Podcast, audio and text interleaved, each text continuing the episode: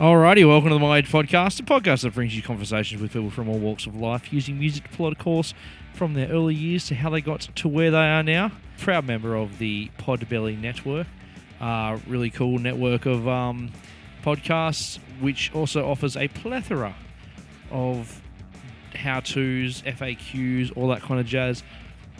If you ever, if you've ever start, if you've ever thought about doing your own podcast, um, there's a whole bunch of tutorials and that kind of thing from the very basics of how to get started and what's kind of required and all that kind of jazz. So yeah, head on over there, podbelly.com, uh, for all your podcasting needs, I guess. Uh, today, well, actually, before we go on, first time listener, welcome. How you holding? Great to have you here. Forty something time listener, fantastic to have you back. Always appreciated. Get comfortable. You're in for a ride. You both of you. If you're in the ladder or the earlier camp, you know, sit down, get cozy. It's a it's a long one today, which is uh you know, it's what we do. Uh, so this is the last proper episode of the month.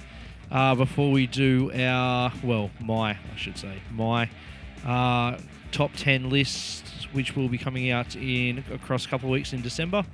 Uh, top ten of punk rock, top ten of hardcore, and top ten of I guess I'm still calling it other, although I haven't come up with another name.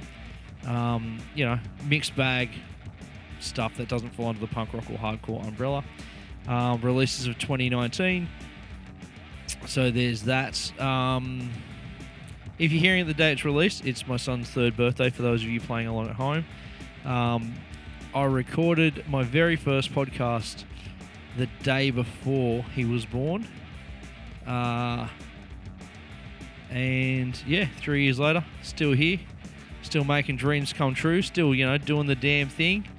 Um, so that's about it. If you like what you hear and you want to become a Patreon, feel free to, you know, share the love. Um, Patreon.com slash my age podcast. If you just want to do a one hit, one and done, that's fine as well. PayPal.me slash my age podcast. Uh, always appreciated, definitely never expected or, you know, required. Um, so yeah, there's that. What else is there? I guess let's just jump headfirst into the episode. Uh, no music this week, as I said, because the next three episodes are going to be chock a block of music. Um, but yeah, so Dave Moton, um, chances are a lot of you who are listening for the first time, uh, you're here because you're an avid fan of the Sofa King podcast, which is also on the Podbelly Network. Um, you know, Dave. Dave is one of the three guys, the one who does most of the research and kind of, um, I guess, brings brings the majority of the information to the table uh, on the Sofa King podcast. If you haven't heard it before, please go check it out. Before or after this, I'm not fussed. You know, you come back if if you go, make sure to come back. Um, they do. It's relentless what they do. It's, it's just fantastic, and it. Um, I'm sure I mentioned it in the actual episode itself. These guys were a big influence on me, actually, kind of pulling my thumb out and having a red hot crack at doing a podcast because they make it seem so easy. It's not. Well, it's it's not that it's not, but they make it seem a lot easier than what it actually is because they're, you know, trained professionals, I guess. So, well, yeah, well, let's call them that. Um, look, I'll stop rambling. It's a hell of an episode. Um, I did it with I did it over the phone, so it doesn't sound. Dave's like yeah, it doesn't. Dave's voice doesn't sound fantastic because obviously on, along on a phone line, but it doesn't take long before you forget that you're actually listening to it, listening to a phone call conversation, um, because his stories are so fucking wild, and yeah, it's. I mean, look, I'll stop fucking blubbering on and get into it. Cool.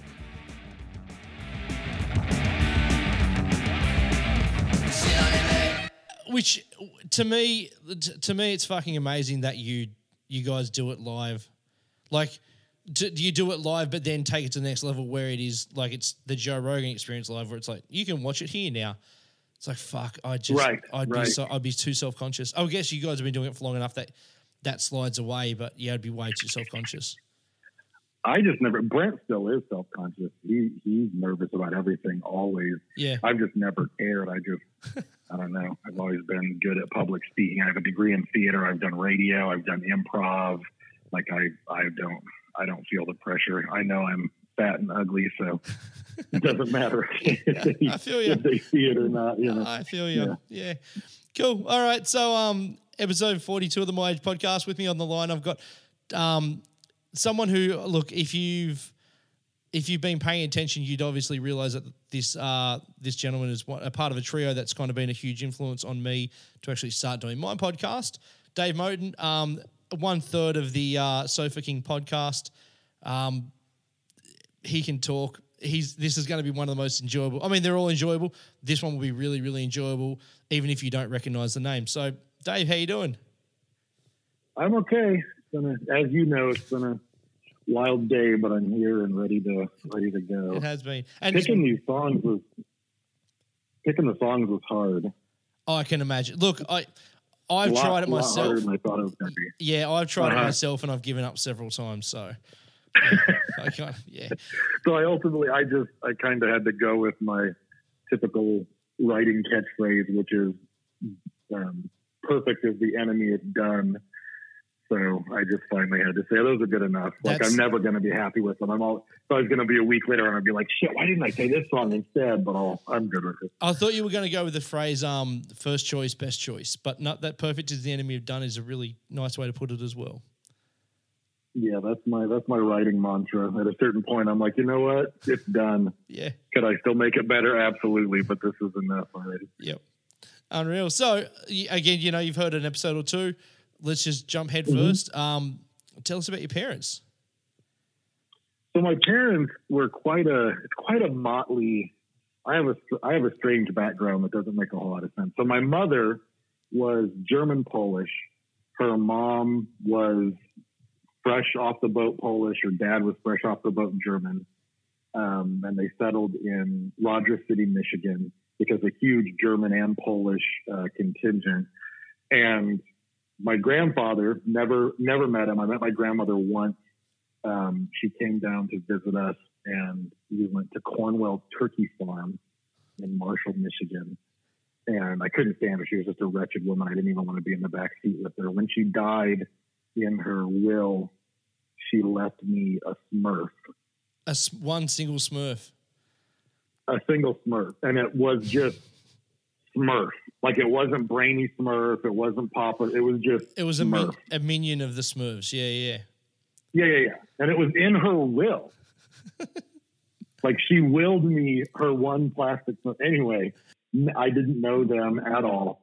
That's that's one last fuck you from her, but Yeah, yeah, yeah. Yeah. That's exactly what the fuck it was. Yep. But my grandfather was, um, I don't know that he, I, I guess he wasn't a Nazi because he was in America and I know he wouldn't have been a member of the Nazi party necessarily because he wasn't in Germany and that's a political affiliation.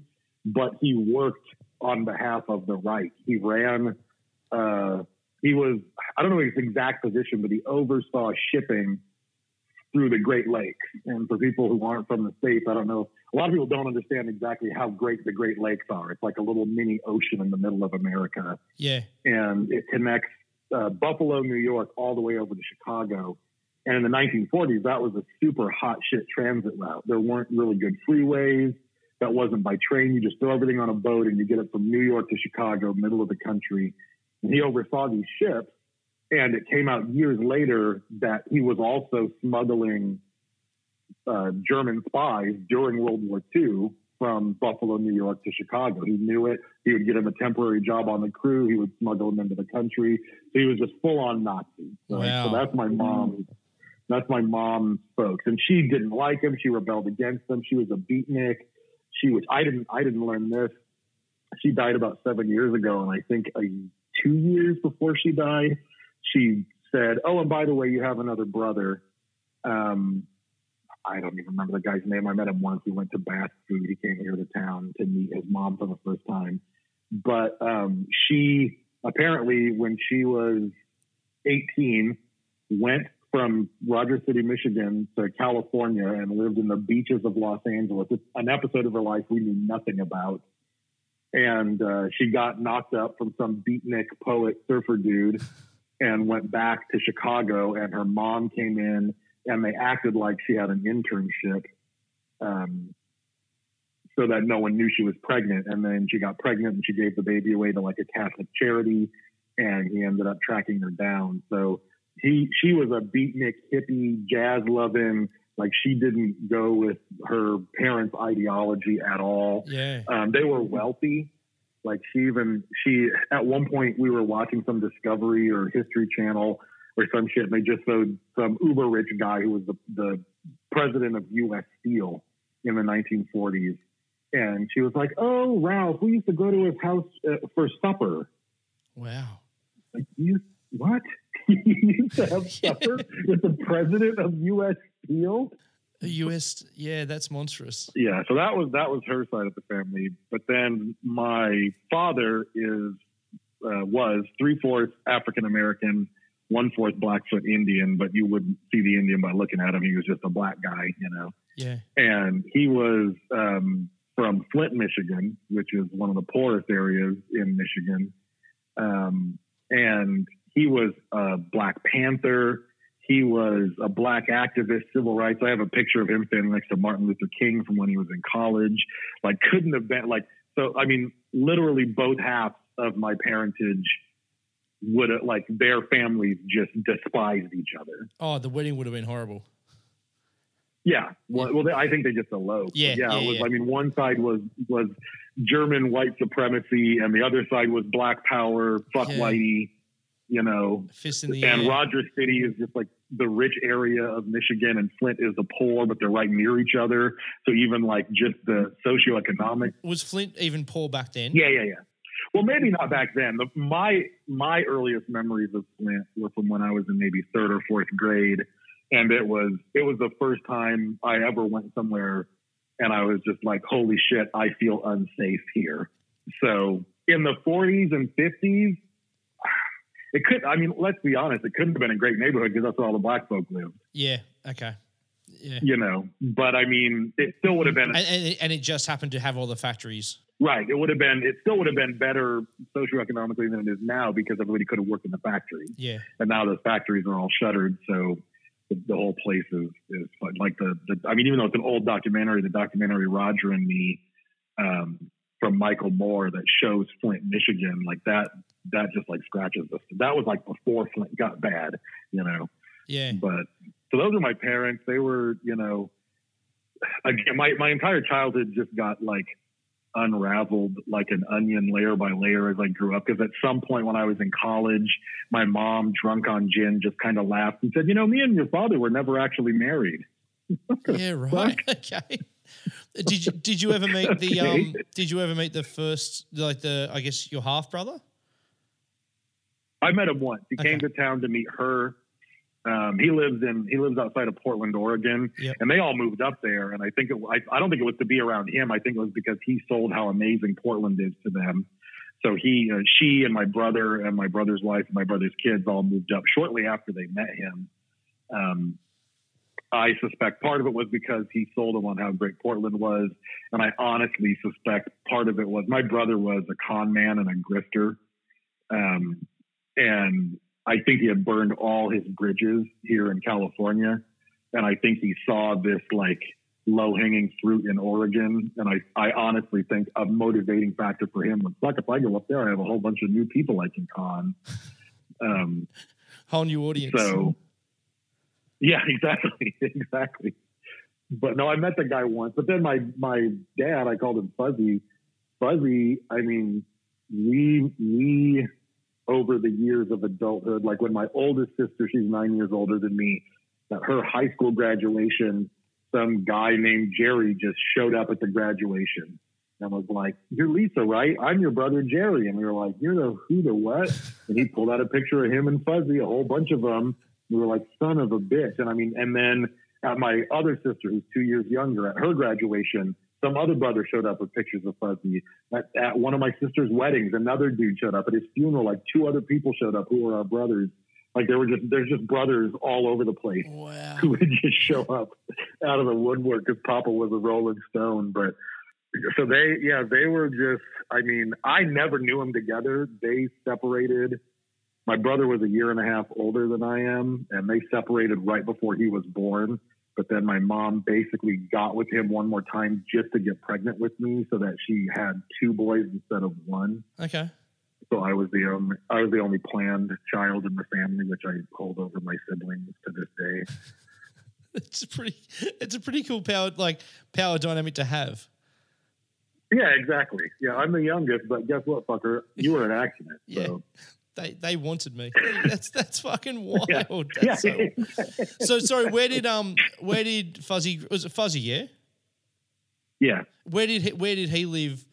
Um like was was he was he close by or was he far away? Like was he yeah, close by when you were growing up or on and off throughout my life. Um, we we moved from uh, Detroit to Bakersfield when I was too young to remember. We apparently we stopped in Phoenix for six months, and everybody said fuck that and went to Bakersfield. okay. And we were in Bakersfield together. You know, uh, even though they were apart, we, were- we both lived in Bakersfield until I was in about third grade. And then in third grade, my mom got a job in Battle Creek, Michigan, and she left and left us with with Fuzzy, and we lived that way for about six months, and then over Easter break, um, she flew us out for spring break, and then she just like never sent us back, and that was her plan the whole time, and Fuzzy Okay. was pretty fucking burnt about it. Yeah, I can imagine. But- Yeah, yeah, I can imagine Yeah. too. I mean, technically, she had she had the custody, oh but right, okay. She was just, but she never told him that, and and that was the first time I really saw the disconnect between my parents. Was seeing, just hearing on the phone how fucking pissed off Fuzzy was that she was doing this move, and he even said, like, I just want you to know that I don't want you to move there. I love you, and I want you to stay here. And this is some shit your mom is doing, and we did not talk about it, and it is not planned. I could, I was like, fuck, they they're really Oh, he said that he said that to you. He was he was like upfront with you. That's pretty yeah. Yeah, he was up front, and he wasn't mad. He was a he was a therapist. He was a psychologist. Like I don't know, psychologist, I Yeah. guess. Um, so he handled it very well. Uh, he didn't like call me in a rage or something, like drunk on whiskey. But when he did talk to me about it, it was very measured and it was very intense. You know, it was like, "This is fucked up. I didn't sign off on it. This is your mom." You know, and Yeah. but you know those things all come out as parents get divorced you start to learn things about both of them Yeah. Yeah. The the stuff that no one talks yeah, the stuff you never really meant to know as a Mhm. kid. Yeah. Yeah. mm-hmm. Ugly. and i know they met in college they both went to um, western michigan university in kalamazoo michigan and uh, i know he he before they met he he served two tours in korea during the war um, so he had some pretty gnarly war stories that he would only share with us. He would share his war stories with us if we were. He loved Hawaii. Yeah. He used, he made a decent living, but he lived in a one bedroom shithole, drove used cars, spent money on nothing. And every year um, he would fly us to Hawaii and just have this extravaganza. Like, I mean, they had to have been ten thousand dollar vacation. Yeah. you know, we'd stay in a suite. Any, you know, anything we wanted was ours, like all this stuff. And uh, he would get he would get tipsy and smoke a cigar and watch the sunset. And about 20 minutes after sunset, if he had had enough to drink, he would like tell us a war story. And those were the only times you would hear him talk about the war. And it was just, and, it, and he was stationed there in Hawaii for a little while. And I don't know, that was the only time he would talk about it. And they, you heard some gnarly shit, you know, about what he meant. Because, I mean, it was just a full on war. I mean, it was World War II light, you know. Yeah. I, wow. From there, like, are they listening to? Is there much music going on around the house from either side of your parents? There was Yeah. my mom. My mom um, listened to a lot of classical music, so I still have a taste for classical music because we just grew up and that was that was what was always playing in the house. And my dad liked a lot of funk and uh, like he liked you know War and the Ohio Players and Marvin Gaye and a lot of R and B and a lot of funk. But they really met in the middle with with like jazz, certain jazz performers that they both really loved. I think they both had a love of that. Um, and and my mom, you know, every so often, again, just my mom was just this unbelievable character. You would like, you know, I'd be listening to Miles Davis or something, and she would say like, "Yeah, the third time I saw Miles Davis live, he never, he wouldn't play this, even though the audience was asking him to." And it's like, Wow. you saw Miles Davis three times? Like, what the fuck? But just drops it casually, as like you know, yeah. Yeah, yeah, yeah. She would do. drop shit like that all the time. They were pretty epic characters. Yeah, so look, have we got a song that kind of sums up? Is there a Miles Davis jam that kind of sums up that that time of your life, or that, that kind of? No, it wasn't Miles Davis. The, the song that I, when I really thought about it, and I thought about because it's something that my dad would listen to, and it's something that my mom would listen to, and we used to just listen to this shit on repeat in her van. Yeah, And it was um, the original album version because there's a million live versions that I don't like. But and even though the original album version is a live version, um, but the uh, George Benson's on Broadway okay, is really the song that I think of that day that, that was a bridge between the two of them that we really listened to a lot. when you say the original version was a live version, do you mean it wasn't live as in this what we think about nowadays, where like a live album is you know recorded in front of a live audience and kind of minimal overdubs and that kind of thing, but it was live as in like someone's going to count it in, and then whatever happens happens when they hit stop. Is that what you mean by live? No, I mean it was there was an audience.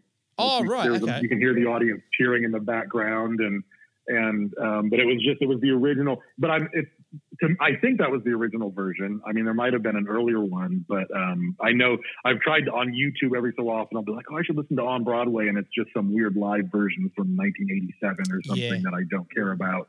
But like the the very original one, like it just. And I, I, I re-listened to it a couple of days ago, getting ready to it, and it's just like a flood of childhood memories that that come with that song.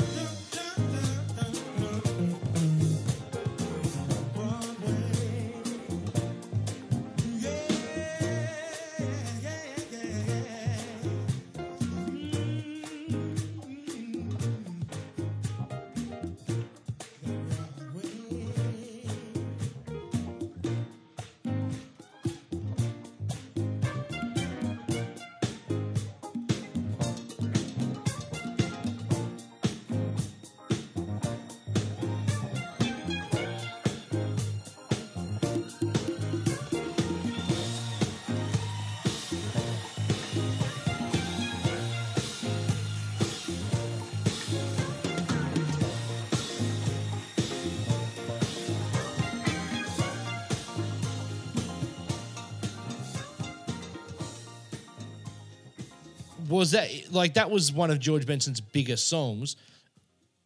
Was Yes. were they like was it that song? But sorry, let me start it again. That was one of George Benson's biggest songs.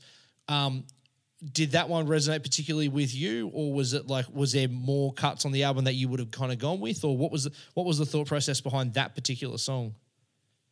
No, that one's definitely the one that resonates. Like we literally we had a, we had an eight track in the van, which was just like amazing technology because you didn't have to rewind the tape, you know. Yeah, And this is decades before CD-ROMs, and we would. I mean, whoever, which if, if it was me or my brother in the front seat, as soon as that song ended, you would just hit that rewind button. The track would flip back, and we would just listen to that thing over and over and, you over. And Yeah. none of us got sick of it. My mom never got sick of it. I never got sick of it. That was that was the one. Yeah. There you go. So, um, how old were you when you moved back to Michigan? Sorry, you said. Um, about third grade. Okay.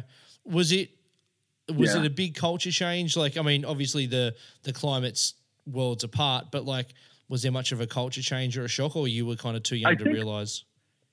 Well, for one thing, I shuttled. I mean, I'd I'd already. I mean, I don't. I don't think there really was a culture change. I don't think it was much that I detected. I think I was too young to notice how. Ra- when I moved back out to California afterwards, holy shit, was there a culture shift? But yeah. when I moved out there, the only thing that I realized was just a statement on the education system of California versus Michigan. Because I got back there, I wasn't a great student as a kid. I was just an average student. And as soon as I got to Michigan, I was just immediately two years ahead of everybody in my class. Wow. That yeah. Okay. Because California was at, at the time. I don't I don't propose that it's the same at this point, but back back in the seventies, um, I was just leaps and bounds. I was just so bored in school. It was just so tedious. And then they finally realized, wow, he knows all this stuff. And then they discussed whether they should move me up a grade. And my mom was kind of against it. My sister, uh, Cynthia, got moved up a grade and she didn't, she just, it just wasn't the same you Yeah. know, just being with a group of people that aren't your age. And then I was, I'm also on the younger end. So like, you know, my senior year of high school when everybody was graduating and they're 18, I was like midway through 17. So I was already like, um, I was already on the younger end of whatever school grade. So Yeah. I would have been like a year and a half younger than everybody. and that would have been yeah. she And, and- that age, it's a huge gap. right, right. Yeah. Um. And so- I don't know that I would. I mean, I've always been large. I'm, I'm like the same. I was the same size as my brother at the time, and he was a year and a half ahead of me. Yeah. I've just been huge my whole life. Now I'm six foot five. You know, like so. I mean, I wouldn't have been intimidated by other kids or anything like that. And I was already sort of mature for my age. Okay. But she just she opted against it. I, I don't. I'm glad. I, I you know, I'm I'm glad to have just gone through the regular. Was it more that she Plus, it probably did, paid did, off. Did she see your sister go through it and think this is a bad idea for you, or was it offered at the same time? I think so. yeah. Okay. I think so. Yeah. Yeah, makes sense. W- What tell us what you got up to in Michigan when you moved there? Like, um, you know, there's no, yeah, it's it's a completely different vibe. Did, did it take you long to kind of find your feet there? Or? The, well, the main thing about Michigan was where we lived, which is unlike any place anyone I know has ever lived. So my mom, when she moved out there, she got hired as the assistant director for a place called the Michigan Education Association Conference Center. So the state of Michigan, like every state in, in the United States, has an education association that, you know, kindergarten through high school. Um, and they just they represent the teachers and they help you know lobby at the state and make laws and so forth but the MEA the Michigan Education Association instead of and all, every one of them has conferences constantly Yep. for teachers you know to come and whatever so instead of them having to shell out money for all these conferences you know assuming it was you know it was built in Michigan's heyday when everybody had you know car money tossing around Yeah, um, but the MEA, when it was flush with car money from Ford and General Motors and everything else, they um, they built this conference center. So it was literally a hotel, sort of in the middle of nowhere, on a place called St. Mary's Lake, not a super populated lake, on the outskirts of Battle Creek, Michigan.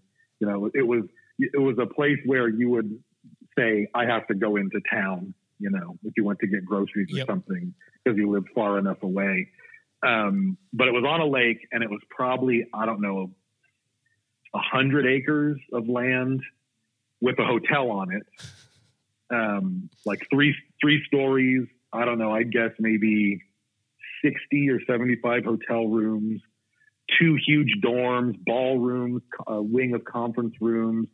There were like maybe half a dozen cabins for like summer, like camp. Kids would go there as a camp, you know Yeah. sailboats, a couple of docks on the, you know, that we had or whatever. So she was the assistant director for there. So we moved back there and we lived in a hotel above the kitchen in the conference center. And about four months after we got there, the car money wasn't flowing anymore and the MEA couldn't afford to keep it open. So they shut it down. And my mom stayed on as a caretaker. Okay. So we, so they emptied it. Everyone fired. It gets completely emptied. And there's a three story house that the director lived in on the property. So we move into this huge three story house on the property of a place that's basically the shining. Yeah. Well, That's what I've got in my head. Yeah. Yeah, no, that's what I have in my head too, because it was haunted as fuck. It was creepy. The snow would come in and you would just be stuck. Like the plows were not in a rush to get to St. Mary's Lake. Um, just a giant frozen lake, just living in this giant empty hotel. Me and my brother and my mom. My two sisters lived with Fuzzy out here in California, and that was our upbringing. That was where until my freshman year of high school, that was where I lived. That's wild. Yeah. so what what was you like uh, you know what does a caretaker do for something that's that big that requires you know heavy duty machinery to maintain Well, no, the main thing was her job was to just constantly inspect everything. And whenever anything was going south or damaged or whatever, she would call her bosses and they would send people to, to do the repairs. right But she just lived there. The, the other reason she lived on site was because, in theory, there were going to be a ton of, of offers coming in to buy the place. Yeah. And they wanted someone who was intimately familiar with it to be able to take them on tours, Yep. show them what was what, etc. Um, but for years, no one, no one had any money. No one wanted to buy the damn place. Um, but she would, she had to do the, she had to do rounds like every, every morning and every night she would do rounds of the whole property and make sure none of the doors were kicked in, none of the windows were broken, nothing had been stolen, you know. Um, like that part alone And- freaks the fuck out of me because like if you're you know if you're a you know someone who would have been older than you were at the time but like if you're a bored late teenager with with access to a car and you hear about this monstrous resort style place that's basically been abandoned that's where you go hang out like no one did though. okay was it that far away or was it because of the snow or what was it like why do you think people because I don't know. It wasn't. I mean, it was. It wasn't super far away. I mean, you know, you would be, you'd be at a grocery store and pizza places and all that stuff within 15 minutes. yeah It's not like we were, you know, it's not like we were an hour outside of town or something. We Yeah. were, we were right there. Our high school was, you know, 10 minutes away, 15 minutes away. We went to Pennfield High School, which was the sort of the country high school on the outskirts of town. And it- because, I mean, but across the lake was, it might have been because it was too posh because Okay. that lake was a rich lake. The country club was on the other side of the lake. oh so people Um, were still everybody kind of, that I, people were people were using the waterway still, so it kind of seemed like there was something. Yeah, Going yeah, yeah. yeah. Right, right. And most of the lake, it was like doctors lived there, lawyers lived there. One of the mansions that W.K. Kellogg built was on St. Mary's Lake. So there were, there were two mansions, one of them that got turned into a sanitarium in World War II. And like it had after that turned into a convent. So there was this really bizarre, you know, Wayne Manor looking convent across the lake full So of nuns. it was a convent when you Um, lived there, when you were across the way. Yeah, when? I lived there, yeah. Uh huh. And then the other big mansion was somebody owned it, but it was abandoned. Like no one lived in it. But every so often, whoever owned it would like rent it out for weddings or parties or Okay. lake functions or something.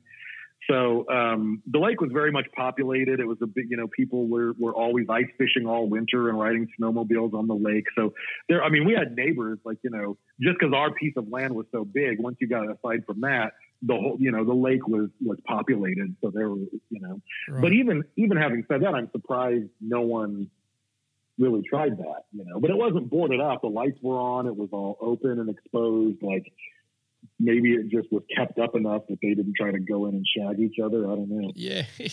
Yeah, I never thought about that. It seems like that would have been the prime target, and it would have been easy enough to break in there and you know screw around and you know smoke weed and have sex and do whatever you were doing in the seventies. But yeah, to my knowledge, and my mom didn't really keep stuff from us. Like I don't remember that ever having happened. There you go. Um, so at this day, like how old, how much older is your brother uh, to you? The one that was living with you? Our, uh, Year year, and a year and a half. Cool. So Yeah, so we were we were really close. we're um we're in the seventies in sorry seventies in Detroit area. Like, what was the music that was kind of popping at the time there? Um, just all Motown. Yeah, yeah, like period like that was it i mean just all motown by this point and we, we were kind of far away from from detroit battle creek maybe an hour maybe an hour Oh, and a half Okay. Yep. from from detroit Yep. so battle creek had the distinction of really being the halfway point between chicago and detroit like if you're driving that's the place where you stop to piss and Yep. have a burger you know Yeah. Cool. um, which also meant that was where most of the crime was going. If there were gangs, if there were drugs being dealt, if there whatever, Battle Creek was the middle ground. You know, that was that was the that was where people would stop off. But Were that- you that- were you aware of that at, a younger age, or that was kind of what you you realized that? No, not at all. We, okay. we lived we lived in complete isolation in an empty, creepy hotel in the middle of nowhere. And I, I mean, I learned how to cook on in the in the kitchen, like you know the the actual yeah the actual kitchen. the actual yeah. kitchen. Like my mom's best friend, who now, again, the onion layers get peeled away. My mom's best friend, uh, Pat Fenton, Patricia Fenton, I honestly, in my heart of hearts, think was her lesbian girlfriend the entire time. Yeah, okay. know. Like I really, I really think they they had an affair of some sort going on. But she was a chef, and she was the head chef of the conference center before it closed. But she taught me how to cook in the in that kitchen before it closed. She would come back and show me how to turn things on. So every so often, I would go down and I would fire up the big griddles and do whatever. And I mean, we ate like kings for two years, but the entire fridge was stocked. You know, the freezers, the walk-ins, like everything was stocked, and the place just shut down. So we just had lobsters and filet mignon Yeah, and it was all just there. like frozen for two years. You know, it was all there, and there's three of us eating it. You know, And you've got the, the beauty of that is you've So- actually got the the proper equipment to cook it on. It's not like yeah, you go home, Yeah, you take it back to a, a standard, you know, house kit, like yeah, like home kitchen, and go, oh, fuck, it'd be great to have a big grill. No, there it is. It's all there for you. it's there, right Yeah. there. There's four of them. Go nuts. That's sick. So, Yeah. you, yeah, you, you said your mum was a bit of a beatnik. Did she kind of take um take to that uh, that Motown style of music, or was she kind of set in her ways with? No, she was all about vibe. bebop, like class, classic jazz and and you know classical music, Beethoven, Bach, all that stuff. Okay. That was that was primarily what she listened to. If she wasn't listening to sports, she she loved sports. She had a, a radio on 24 hours a day that was broadcasting baseball and football and and whatever else. She was just constantly listening to sports or watching it on TV. But that was sort of pre-cable, so odds are the game wasn't playing. You know. Yeah. So, like, just a love of sports or particular code? Well, she she loved every Detroit team. Okay, right. She loved the Tigers, and she, you know, that that was her her jam. But she probably would have listened to anything. When we were out here, she would listen to the Lakers and you know the Okay. Dodgers. Up in Oregon, she loved all the Oregon teams, Yep. like all the, especially the college teams. And uh, my my niece is exactly like she. No one else in my family gives two fucks about sports. Yeah. I don't care at all. Never have. Uh, my dad didn't either, but she loves it, and my my sister in law loves it, and my niece loves it. Like all the all the the women in the family like sports, and nobody else gives a shit. How were you getting? I guess how were you getting music at that time? Like, was there much? Was there much stuff? Like, I've got no idea of reference of what was happening um, on television, that kind of thing. Were you get? Was it, there a lot of stuff on the radio, or were there? Was that like the talk shows? Were they playing a lot of? A lot of like, it was radio. or- Yeah. A lot of it was radio. Um, I remember, you know, just the huge influence of Saturday Night Live. You know, if we, we we'd be allowed to stay up um, as late as we could on Saturdays, especially in the summer.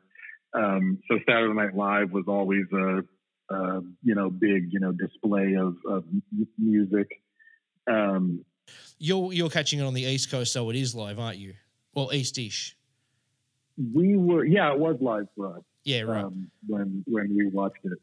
Because I think the time zone shifts in Chicago, so we were still oh, you're st- okay. You're the same time zone. yeah, yeah, the Eastern time. Yeah, cool. Okay. So what time? is- What time is that? kind of Um, what what time are the bands coming? Or what time is the that show was late. starting? That comes on. The show starts at eleven thirty, so that was that was our our one treat. I could usually not make it. I couldn't stay awake long enough to see the yeah, the musical act because that's usually a half hour in. yeah, Um, but also, I remember they finally got cable to the lake. Like cable was already in town, but they finally got you know cable television out at the lake. yeah, And I just remember we got it right away, and we just had this cable box and channel. Thir- there were 15 channels on the cable box, and channel 13 was MTV.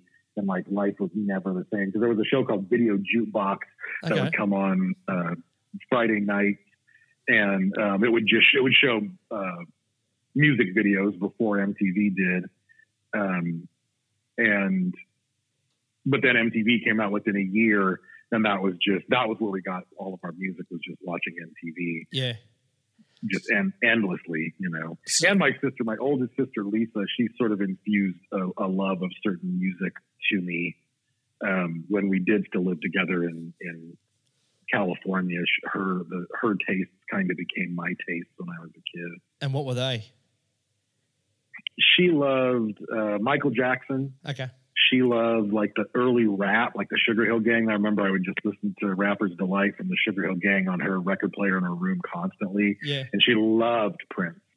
Like she was, she was the beginning of my my love for Prince. that's where it came from. There you go. That's because like if you if Mhm. you've heard, you know, if you've listened to three three uh Sofa King podcast episodes, it inevitably comes out your love Yeah, yeah. So yeah, like Yeah. there you go. That's that's where it started. Was your was your brother a huge musical influence on you as well, or kind of No, not at all. He didn't really listen to a lot. Maybe later, like like in in high school and college, I think we influenced each other musically. But at that age, he didn't. He was he was a social butterfly. He was too busy going outside playing. He was just constantly. He was in Boy Scouts. He was on sports teams. He was on not because he loved the sports, but because he loved the socialization. social aspect of it? Yeah, Um, yeah, but I wasn't. I never, I never wanted to talk to anyone or go anywhere. I would just sit in my room and listen to music and read comics and, and you know, ignore the world as much as possible. yeah, that's that's fair enough. So I guess well, let's move on to the next song. Is it gonna be Prince? It is going to be Prince. Fantastic. it's not like this is my favorite Prince song, but it's Yeah. a good one. And in the in the in this time frame, I Yeah. think this is this is one that really kind of stood out to me um, because it was it wasn't the most popular song on this album, but it was the song that really grabbed my attention. Because even though I didn't fully understand what was going on, I knew it was kind of dirty. Yeah, but but it was kind of funny. And i had no idea that it sort of you know crescendos with him like full on just making sex noises while he keeps seducing a girl. Like i didn't really know what was happening. I just thought it was pretty awesome. Yeah. but it was it was from night it was from the album 1999 and it was the song international lover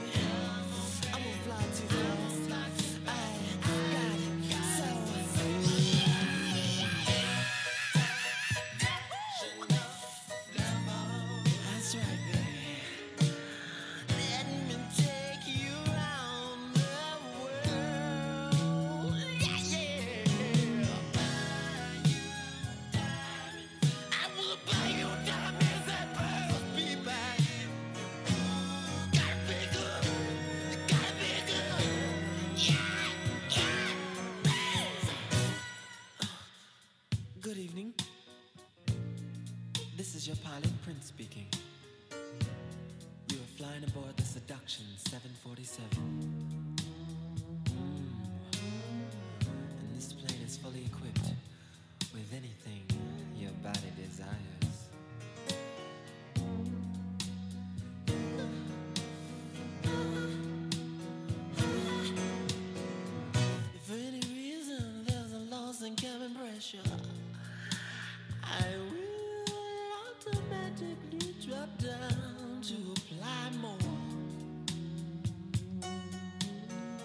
to activate the flow of excitement. Extinguishing and clothing materials and pull my body close to yours. Place my lips over your mouth and kiss, kiss normally. In the event there's overexcitement, your seat cushion may be used as a flotation device.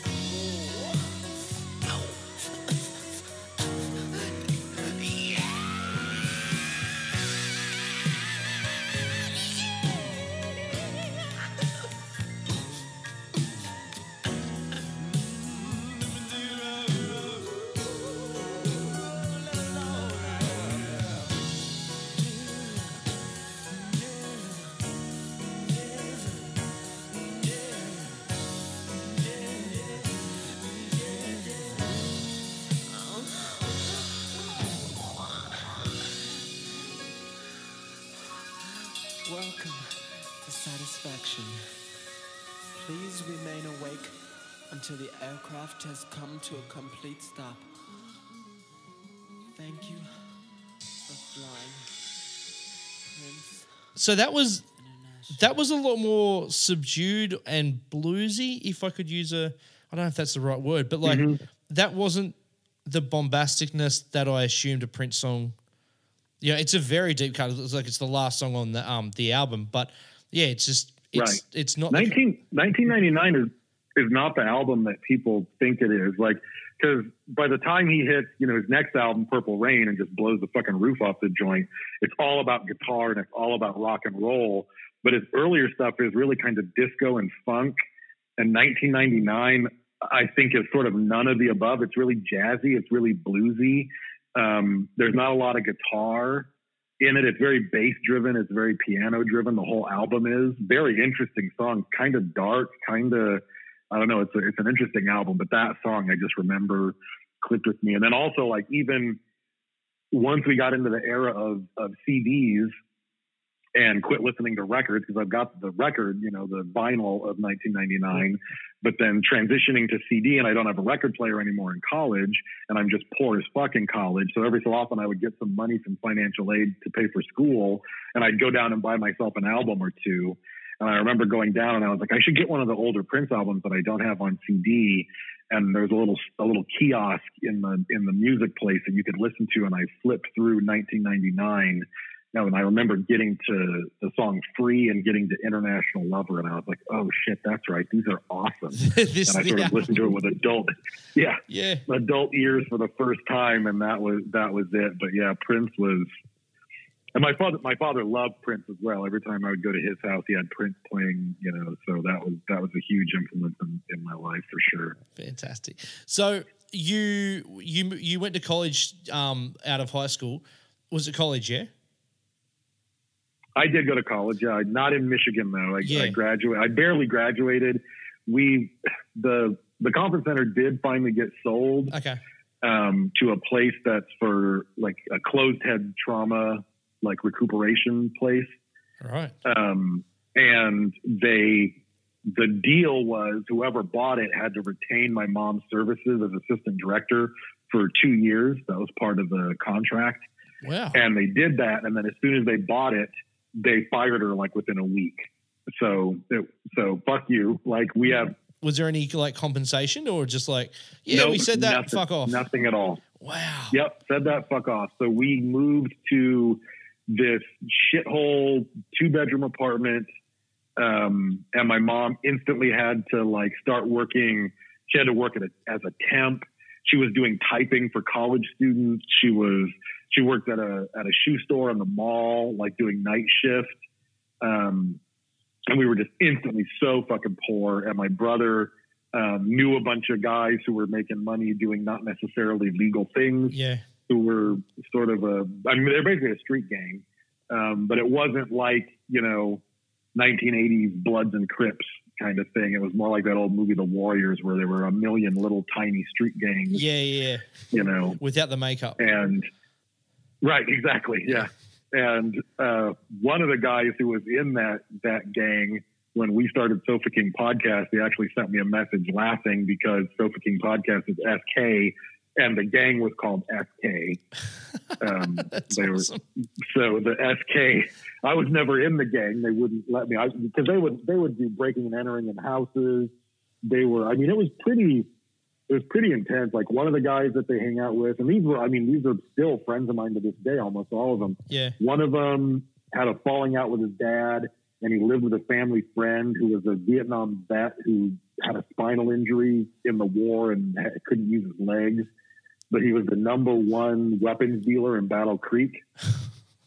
So his house, his entire one of his entire bedrooms was turned into a, le- a legitimate bank vault, and it was full of fucking rocket launchers and AK-47s and Uzis, and we used to play Dungeons and Dragons over there while he was making weapons deals. You know, O- And Obviously, obviously, like my- um, like not legal weapons deals. Obviously, like yeah. oh, just full shady, illegal, yeah, illegal as hell. Yeah, yeah. yeah. Um, and another one of the guys in the gang was um, uh, his stepfather worked for one of the big cocaine cartels and was the main supplier of cocaine for all of Michigan. So and then you know one of my friends' girlfriends was the number one marijuana distributor in in town. Like they were pretty dicey people, Yeah. you know. But those are my people. That's who I hung out with in high school. Was your mom aware? Oh of- no, she was fully aware. She Yeah. she fully knew. She fully knew what they were up to, and she just fucking. She just was like, "Good luck." Like, don't care. Like you're you're. She was like such a firm believer in you have to walk your own path. You have to learn your own lessons. She was like, if you're going to get killed, if you're going to get arrested, that's your lesson. That's an amazing concept to have. Like, you know, I know you're a relatively recent father, as am I, and like, I couldn't imagine. Like, I just feel like every bone in my body would be like, that's probably a great, great path to take, but I'm too much of a helicopter kind of parent to even consider Right, that. But right. yeah, Yeah, it was a different yeah. time. But he, you know, and they would. I would try to do stuff, you know. I would try. They'd be like going out to look at cars to break into to steal stereos, and I'd be like, I want to fucking go, and they would be, and they called me Little Moat, and they're like, You're not going anywhere, Little Moat. You're staying at home, and they they denied me access to becoming a fucking gangster and a hoodlum. Like they wouldn't let me do it. Which I thank them to this day because almost every single one of them has done time in jail. They've murdered people. I mean, it's been it was a rough a rough group of uh, guys, but that way. And he he brought money back though. You know, he would he would help pay the rent and do his thing. And then I started to work at Ritzy Burger illegally when I was 15. I told him I was 16, but again, one of the one of the guys we played Dungeons and Dragons with was the night manager, so he lied and was like, "Yeah, he's got a work permit. He's 16." It just, just Brought me in. yeah, wow. Um, so you you didn't go to college in Michigan. Um, did No. you? Where did you go?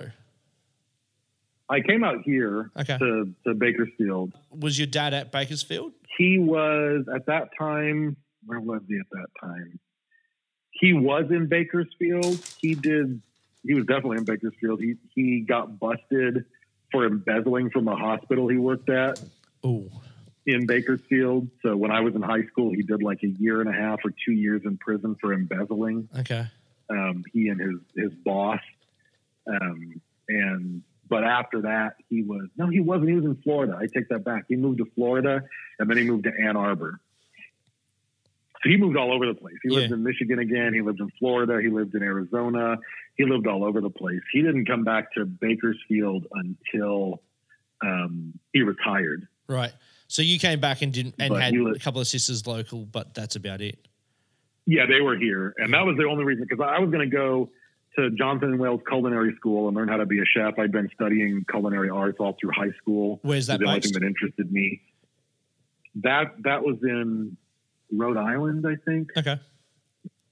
but I didn't go. My sister, um, I didn't have the money, so I was I was delaying by a year. I had just got a job at a security place doing like night security, and I was supposed to start in a month. And my sister was like, "Oh, well, if you've got a month before you start, like she and she was always the good one. She was just finishing her master's degree in English. She had just gotten married. She was the only one in the family who was making any money, and she was like, "Why don't you fly out and stay with me for like two weeks, um, and then you can fly back home?" And I was like, "That sounds great." So she flew me out to here to Bakersfield, and about a week and a half into it, um, like my mom just kept sending her boxes of shit. I was like, I don't know what the hell my mom's sending her, Yeah. but just every day there were more boxes on the step for my sister. And about a week and a half in, I was like, so we need to like talk about getting me a return ticket. And she was like, yeah, you're not getting a return ticket. Right. So your mom's sending your all your clothes and stuff over. Yeah, yeah, yeah. Yeah. Yeah. And she was like, all that shit piled up in my closet, that's your shit. Unpack it. That's your room. You're staying here. You're We're home gonna. I'm gonna pull every string I have. You're yeah, this is it. You're not going back there. You're not gonna get arrested and shot and start dealing drugs. Yeah. Like I'm getting you away from that life and you're now gonna go to college and live here with me. It's pretty again, it's a pretty like mind blowing move, but obviously your mum's like it was for the best because she saw what was Right. going on. uh, absolutely. Yep. Yep. Fuck. And I I didn't really care. I was like, that's cool. Would do you think you would have dealt with it? Do you think you would have dealt with it okay if your mum had said to you like been up front and said, "Hey, I think you should move and not come back"? Like, how do you think you would have reacted to that? Oh, I don't think I wouldn't have gone for it. Yeah, right. Like I had my plan. I was about to start a job. I was gonna, you know, go become a chef. That was my my goal. Because she ended up, she finally got a decent job at Kellogg's. Um, Kellogg's is centered in Battle Creek, Michigan, Yeah. And she had a job um, doing customer support for Kellogg's. And the same floor at the main building downtown, not the factory, but like the main headquarters downtown, there were um, there was the same floor where their corporate chefs would cook recipes to put on the back of cereal boxes. Oh yeah. Okay. Yeah. So yeah, so every time I would visit her, she would say, "Hey, let's go see if somebody's cooking something good." And you would just walk over to all the test kitchens, and she knew everybody, and they'd be like, "Hey, I'm making this marshmallow thing with fucking this cereal. You should try it." And get these amazing kitchens, and they just cook what they wanted all day long. I was like, "That's the greatest fucking thing I've ever seen." But she knew I wanted to do that, and I wouldn't have said no. And she knew I was addicted to Dungeons and Dragons and all my friends, and I wouldn't have wanted to leave that, which I wouldn't have Yeah. but there it was. So I started college and did surprisingly well at it, and What did you study? never uh, English. Okay. I studied English, and then I also studied theater and philosophy, but that was only to know English better because I started to realize that every era of English was informed by theater of literature, like they danced the same circles, you know. Yeah. and I started to realize that every every era of literature was informed by whatever the modern day philosopher was saying. So I knew if I could understand these philosophers, I would understand sort of the zeitgeist of that era, and I could get my head around the literature better. Yeah. So I studied all three. Um, Sorry, before you go on, is that something you kind of came to yourself, or did someone show you that? Like someone? Yeah. Yeah. no, I just pieced that together through the various classes I was taking, and I knew I wanted a double major, but then I wanted a triple major, and I would have gotten all three degrees, but the state of California said enough. We're not giving you any more money. You fucking graduate already. So Oh, up right. with- Okay. with a major. Yeah. You would Yeah, so you major would in anything, English, anything above that you would have had to pay for. Right, and I had no money except for financial aid. So, uh, so I have a degree in English and a degree in theater, and then I almost have a degree in philosophy, but I ended up with what they call a minor in philosophy. But I studied it for, for quite a bit. For someone that wasn't a great student, you've you've kind of swung. Yeah, you've had a big swing at like at univ- uh, at college.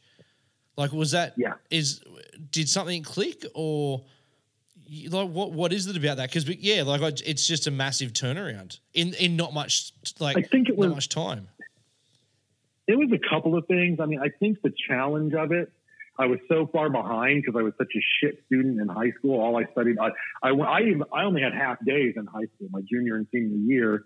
You, I, I was on this, this vocational track. So I would, half the day would be spent at a job learning your skill. Yeah. And then half the day you took the classes that were mandatory, which was bullshit because I worked the night shift at a big boy. But my manager was cool as fuck, and she said, "No, I'll just tell the high school that you're working the day shift, like the breakfast shift." Awesome. Um, because she she wanted me to close, so I'd be there till midnight anyway, and I was like, "I can't close if I have to be at school at seven thirty, you Yeah. know." So I just I would go, I would work until eleven or twelve. We would go play Dungeons and Dragons until four in the morning.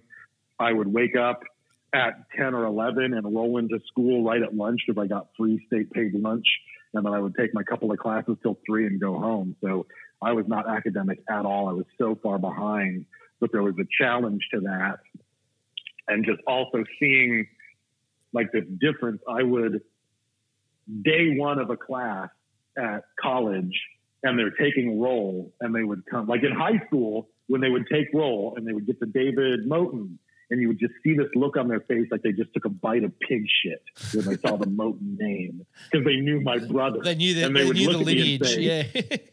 Yeah.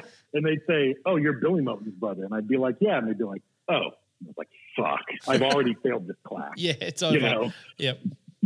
But then my sister was super student at Cal State. So I got there and I would have a professor that would call my name and they would say, Moton, you're not Cindy Moton's brother, are you? And I'd be like, Yeah. And they'd be like, Oh, welcome. This is going to be a great quarter. And I'd be like, What the fuck?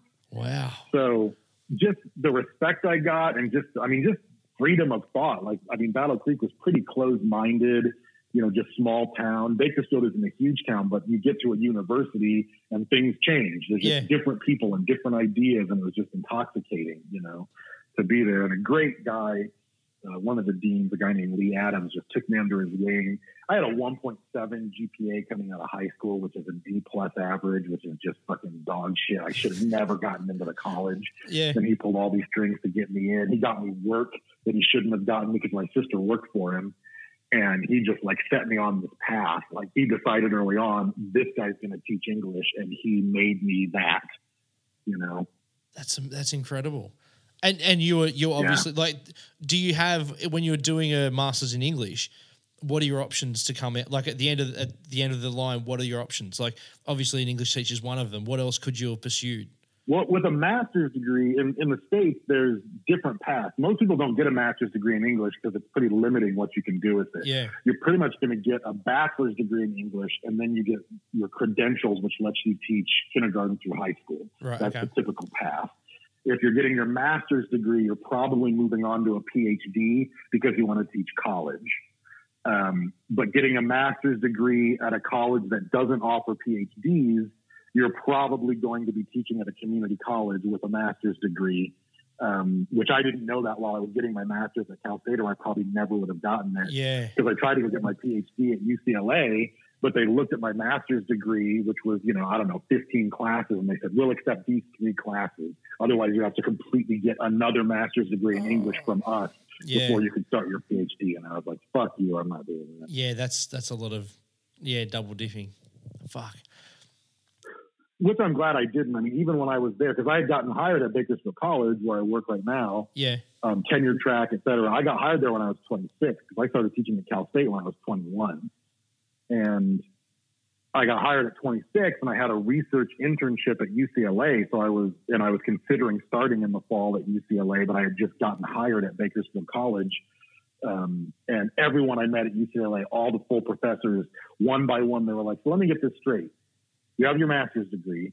You just got a full time tenure track job at a college and you want to not accept that job so you can get a PhD, be $100,000 in debt, and then hope that you someday get a tenure track job at a college? That doesn't make any fucking sense. And I was like, yeah, that doesn't make any sense. and then you yeah that's it's that's good that someone can point that out for you because again like it's not the kind of thing that you just automatically know kind of going into it right, right, right. so like this is probably skipping ahead a bit but i'm sh- i'm sure you've mentioned that you worked in the like educating pris- uh educating inmates at, at a I, I assume it was um the Bakers, at Bakersfield prison it was was that Um, not in Bakersfield, Okay. there's, but there's prisons. We're like the, we're like one of the prison capitals of California. Our county is. yeah They're all outside of Bakersfield, but there, a lot of them are in a smaller town called Delano, which is near here. So I taught at one of the two one of the two prisons in Delano. is was that part of was that part of like did you jump in did you jump out of the job to teach there or was that kind of under the umbrella of the um the Bakersfield College It's Bakersfield College. They have a thing called the Inmate Scholars Program. So you, any any faculty member from Bakersfield College can opt to go teach at the prison. Um, they can never force anyone to by contract. It's always got to be voluntary. yeah And one of my professors, a great mentor and friend of mine named Steve Carter, he talked about when he was in grad school in Arizona, um, the only teaching jobs he could get were at a prison. And he said, like, you know, that was like 20 years earlier to him. yeah And he was like, to this day, it's the best teaching I've ever done in my life is teaching in those prisons. And ever since then, I was interested. And as soon as we were able to teach English there, I was like, let me fucking do it. yeah put your hand up straight away yeah Yeah, yeah. Yeah that's that's And I just know people. I mean, so many of my friends from high school, my father, even like I know so many people that went to prison for just dumb decisions and you know horrible financial circumstances where they have no option but to do dumb shit to try to make money. yeah And they're not bad people at all, and they're stuck in prison, and there's no way to improve themselves because our prison system is a fucking joke in America. And I'm just thinking, if I can be the guy that can fucking elevate them and teach them how to write better and get them that much closer to a degree, or give them some, you know, literature to read. Like you can read the best literature in America, you know, in, in human history for for 16 weeks, and we'll talk about it, and that's fucking dope. You know, like I just I just really enjoyed that aspect of it. I mean, the, the the prison system's a, a whole other thing to, unto itself, like conversation wise. But yeah, it's interesting. Like maybe it's you know I didn't grow up a I, I grew up middle class. You know, it is middle class in the suburbs. It is what it is. Um, but it only really dawned on me probably about ten years ago or so. Um, a couple of singer songwriter guys came out uh, who are from various parts of the US and did this tour. And someone got, and then one of these singer songwriters gets up and says, you know, this song goes out to anybody who's got friends or loved ones in prison. And the Right. and the crowd's kind of response was like, "Cool, okay, um, I guess Yeah. play the song." And he's kind of looking around, going, and he looked around and was like, "What? Like this is so like basically implying how weird it was because he's like back home. The second you say that, half the crowd erupts because they've Yeah. got a friend Yeah. or loved one who's doing time, and it's Absolutely. it's just it doesn't like I mean it's not it, I wouldn't say it doesn't work like that out here, but it's definitely not even close to that kind of level of incarceration. Oh, it's ridiculous. It's disgusting. Yeah. It's horrible. So yeah, Yeah. that's yeah, weird weird tangent. I just you know, I just, yeah, but and um, it's a very noble thing to kind of you don't need me to tell you that, but yeah, very noble thing to kind of give back in uh, in any way you can on that on that front. Yeah, and I want to get back to it. I, ha- I haven't done it in the last couple of years just because of Vaughn and Yep. and you know having my godson live with me, but um, he doesn't live with me anymore, so my my time is freed up a lot more. But I mean, when you have a brand new baby that you're co-parenting, you can't be an hour, you know, have a job site an hour away where you're in there for three hours and it's a felony for you to take your phone with you. So Wow. it's like for four hours, for five hours, I'm just out of the loop. If Yeah. shit goes down, you can't even reach me. Like I'm, you know. So I was like, I, I can't do that. But I, I might start again next year. I might ease, Yeah. ease back into it because I really, I really liked it. Cool. So, um, you you're in college and you've kind of you're studying. What kind of music? What's on your radar? So on my radar in college is this is I mean I'm I'm mixed I'm half black half white but I mean I I spent the majority of my life and my childhood with my white mother Yep. right so black culture is I mean every time I was with Fuzzy he would always like teach me blackness and fuck the man and don't listen to this and don't trust that and you got to watch your back and you know he taught me all this stuff but Yeah. I wasn't like in the culture but in college, Lee Adams, that dean who brought me in, like he's notorious in the state for being the guy who turned Cal State Bakersfield black. Like he recruited from Watts. Like some of my friends were like uh, Crips from the Grape Street Crips. Like, I mean, we would recruit. We would go into the worst neighborhoods in Los Angeles and recruit gang members and get them to come to Cal State Bakersfield, and that's what he did. And he, I mean, you go I mean, any college that I've been to, unless you go to like some traditionally black, college or a college down south or something, there's nothing like it. When you walk around Cal State Bakersfield, there are so many African American students, and it's because of Lee and his recruitment. When you sorry, when you say you went and rec- when you say sorry to interrupt, when you say you went and recruited people, how does that work? Like, were there were they giving special leniencies for um, less financially viable students to kind of potentially sign up and, Well, and get the absolutely. Yeah. help? Or If, if, if you were uh, poor and if you were a first time college student, there were a lot of grants and a lot of, he ran a thing called the Equal Opportunity Program Yep. and he could get, he could get people fully funded to go to college. And um, his big, and he was black and he was a civil rights activist in the, in the 60s and so forth. And he, um, you know, he would send us to these uh, poor high schools. Um, and his, his goal, I mean, granted, he was black and that was his passion, but when you look at the statistics in America, the lowest success rates and retention rates in any college in America is African American males, right. like by a massive drop. Like they're African American females, much higher success rates, much higher retention rates, but black males are just like, you're not going to get into college and you are not going to stay more than a year if you do. yeah, even And he wanted to turn that around. Okay. Yeah. So we would our recruitment would be we would drive into those neighborhoods to to to Watts, to Compton, to wherever, and we would go to those high schools and set up a booth in the hallway and just try to holler at people and get them interested in going to Cal State, you know, which was not an easy sell because Bakersfield is kind of a shithole. And it's like, but at, at the same time, though, to a lot of people, it was an easy sell because they're like, this is your way out. Like you live in the fucking ghetto, you have no opportunities, and right now I'm handing you an opportunity to get the fuck out of the ghetto and change your life completely if you want to do it. So a lot of people did take it. The other alternative to quote unquote getting out is joining is joining forces. Yeah, like joining army, navy. Yeah, I mean, pretty much you could join the army. I mean, you were either going to join the army, join a gang, or get onto a professional sports team, which you weren't going to do. Yeah, But that's the belief, you know. They think they're going to, you know, I'm going to play for the Lakers one day. And it's like, no, you're fucking not. Like, sorry, yeah, not it's just not going to happen. Yeah. Like the numbers are against you, my friend. And plus, you're not doing shit in school. You're not going to a college, which means they're not even looking at you. Like, no, sorry. yeah, Um, but that was what we did. And, and at one point, probably my, I don't know, my sophomore year or my junior, one, one year in there, he wanted a club called BMOC, which in, you know, um, in America, that abbreviation typically stands for big man on campus. Like if you think you're the shit, Yep. you know, you're the, you're the big man on campus. And he wanted to start BMOC, which was black males on campus. And he wanted to be a student group with student funding and all this stuff. And he was like, and you know, he said, brother, uh, you and Will and Libby, and Libby was a Grape Street crip who got shot in the knee, so he couldn't. He was he was supposed to go to UCLA. He was like a, an Olympic contender. He got shot in the knee in a drive-by in what in what what sport? uh, track. I don't know exactly which sport. I know it was track. He was a runner, a sprinter. Like it wasn't like long distance running. Yeah, Um, but even with his knee shot and recuperated, he came to the lower division of colleges and set state records that still haven't been broken, which is so badass. that's awesome. Um, but yeah, me and Libby and Libby. I mean, this is straight. This is NWA era, straight up. Yeah, This is the Compton riot, you know, the Rodney King riot. Yep, yep. Libby was trying to talk me into going down to the riots with him to fucking steal TV sets and shit. like, this is like in that era, you know.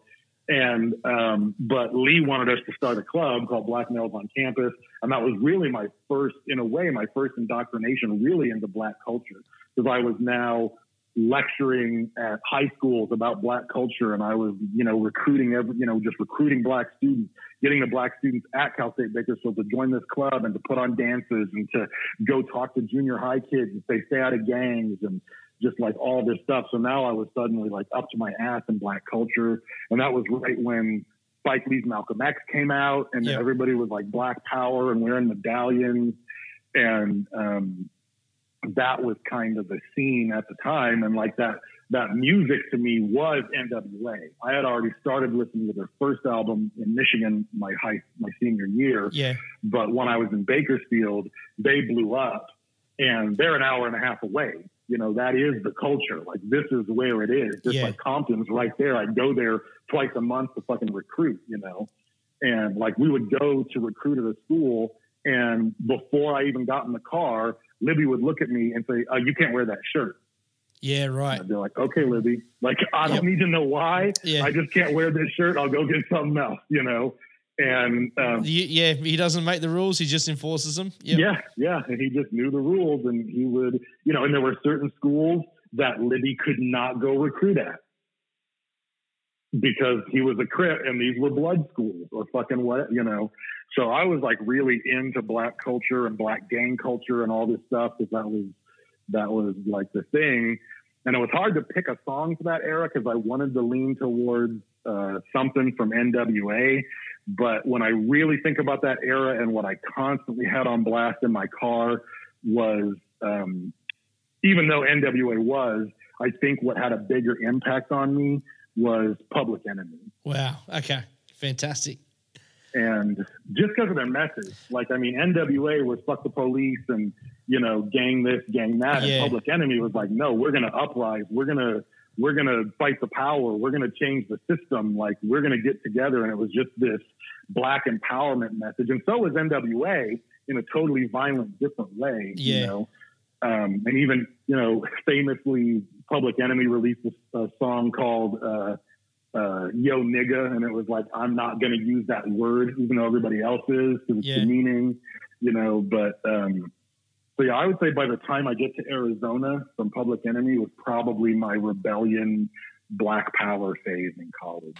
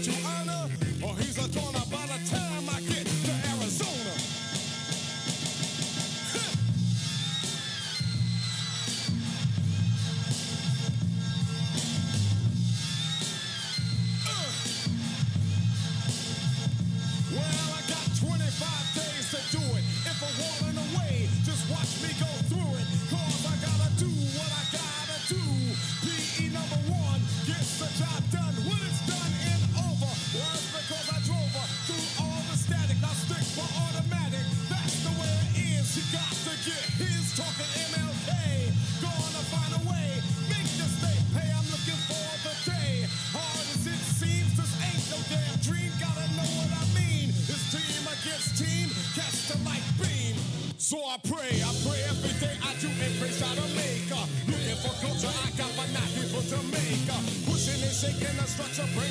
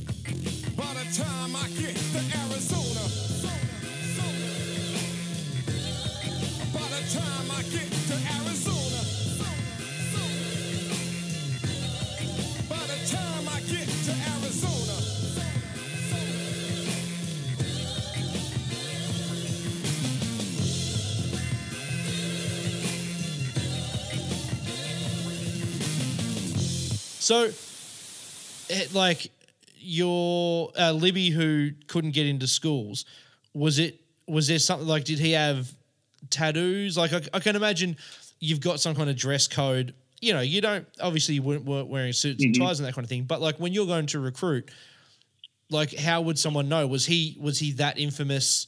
In um in in his particular area, like where the whatever area the grape the Grape Street Crips were in, which I don't know the area well enough. I know it was in Watts. Um, yeah. That was his area, and people knew him. If he went to the school just outside of his area, they were like, "Yo, there goes Libby! Like, fuck him!" You know. And in his school, it was like, "Oh, there's Libby. He's one of us." You know. And he was a full-on Crip. Like, I don't know what it takes to become a full on Crip, but it isn't nice or pleasant. Like, you hear rumors from anything from you got to jump a guy to you got to kill a guy to whatever. But he was full on. And there was a, there was a crew of about five of them that w- we recruited the same time as Libby. And only Libby and one of the other ones actually made it all the way through. And the other one dropped out and went back to gang life. But do you still hear from Libby? I don't hear from him often. I ran into him at the grocery store. Um, maybe a year ago, and I was like, "Oh shit, it's Libby!" And he didn't see me, and I just like walked up like way too close behind him just to fuck with him. and he just slowly turned around with this fucking ice cube grit down on his face, waiting to fuck up whoever was creeping up behind him. And he saw me, and his face just lit up, and he gave me a hug. He was like, "I was about to fuck somebody up." I was like, "I know you were Libby." Yeah, you are poking the bear doing that. Yeah, yeah. But he's a track coach. He teaches junior high. He's fully out of the line. And he, it got dicey for a minute. He started shooting craps and he's got into some kind of trouble, which I never knew the details of. And he had to get out of Bakersfield for about a year. And he started hanging out with his old homeboys down in, in Watts. And he ended up, Lee was like, no, get him back up here. And we dragged him back to Bakersfield. And now he's, he's got two girls and he's, which makes me feel fucking old because one of his girls tried to get into my class uh, a year ago. But my class, Yeah, that full. that definitely would put a um that would Yeah. put your age like whatever Yeah. your age might be, that'll Yeah. put it in check straight away. No matter how young you feel. Yeah. yeah. Fuck. That's wild. Um so your mum did your mum ever move back from Michigan to California or did she Yeah, kinda- I moved, she stayed there? uh, she and my brother lived out there for about six months after I moved out here, and then they both moved out here as well. And he he started Cal State as well, and my mom uh, got a job working for Kaiser Permanente, which is a which is a an HMO. Um, it's a. Do you have HMOs in Australia? is it oh is it health insurance? It's health ins- it's health insurance, but it's not just health insurance. It's also the health provider. So you pay Okay. into them like health insurance, but there's a Kaiser Permanente facility, and it's only Kaiser Permanente doctors and so forth. In a town the size of Bakersfield, you're kind of fucked if you have Kaiser because of something major happened. Like a friend of mine got his jaw broken, and they had no emergency jaw surgeon in Bakersfield on the weekend.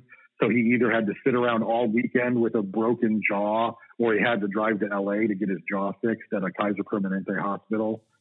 Um, yeah, no, we don't. We don't have like we've got.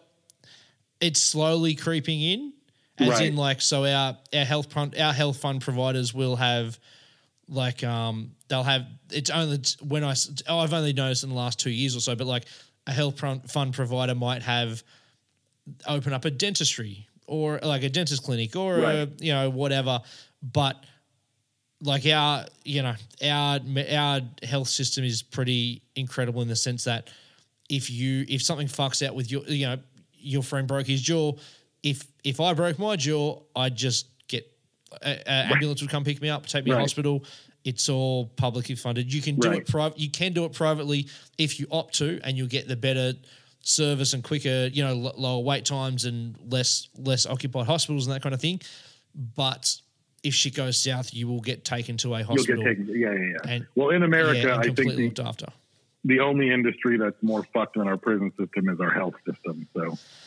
yeah yeah. it's it's it's heartbreaking like looking at it yeah and you know Yeah. like uh, so i i love um i i fucking like everything that oh not everything but like a lot of things that um have kind of like culturally that have influenced me have come out of particularly the um california and the west Mm-hmm. coast um and i you know my wife and i get there every like get to the us every since 2010 we've been every second year or so Oh, like nice. we just love it there and just thrive on it but you know we we go into it looking at it going well we've we've got insurance and we've got a couple of Yeah. dollars behind us if Yeah. something went wrong and that kind of thing but like that underbelly of that you know we don't experience because the people that are experiencing it are probably the person that made my wife a coffee or Right. sold me my bagel Right. that kind of thing Right, like right, yeah. that whole underbelly doesn't Yeah. hit out doesn't hit my radar but i know No. it's there and it's it's fucking heartbreaking It's heartbreaking. Yeah. And I'm, I mean, just the just the economy in general in America is, is just turning into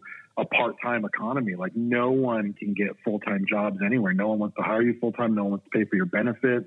No one wants to give you Yeah. a pension. Everybody's like, well, how many hours do we have? Can we give you and not make you full-time? Well, then that's exactly how many hours you're going to work every week and not one hour more. And Wow. Yeah, everybody just gets minimum wage. And it's just, I mean, I'm so fucking lucky about the job I have. I'm so fucking lucky Yeah. with my job. I mean, it's unbelievable.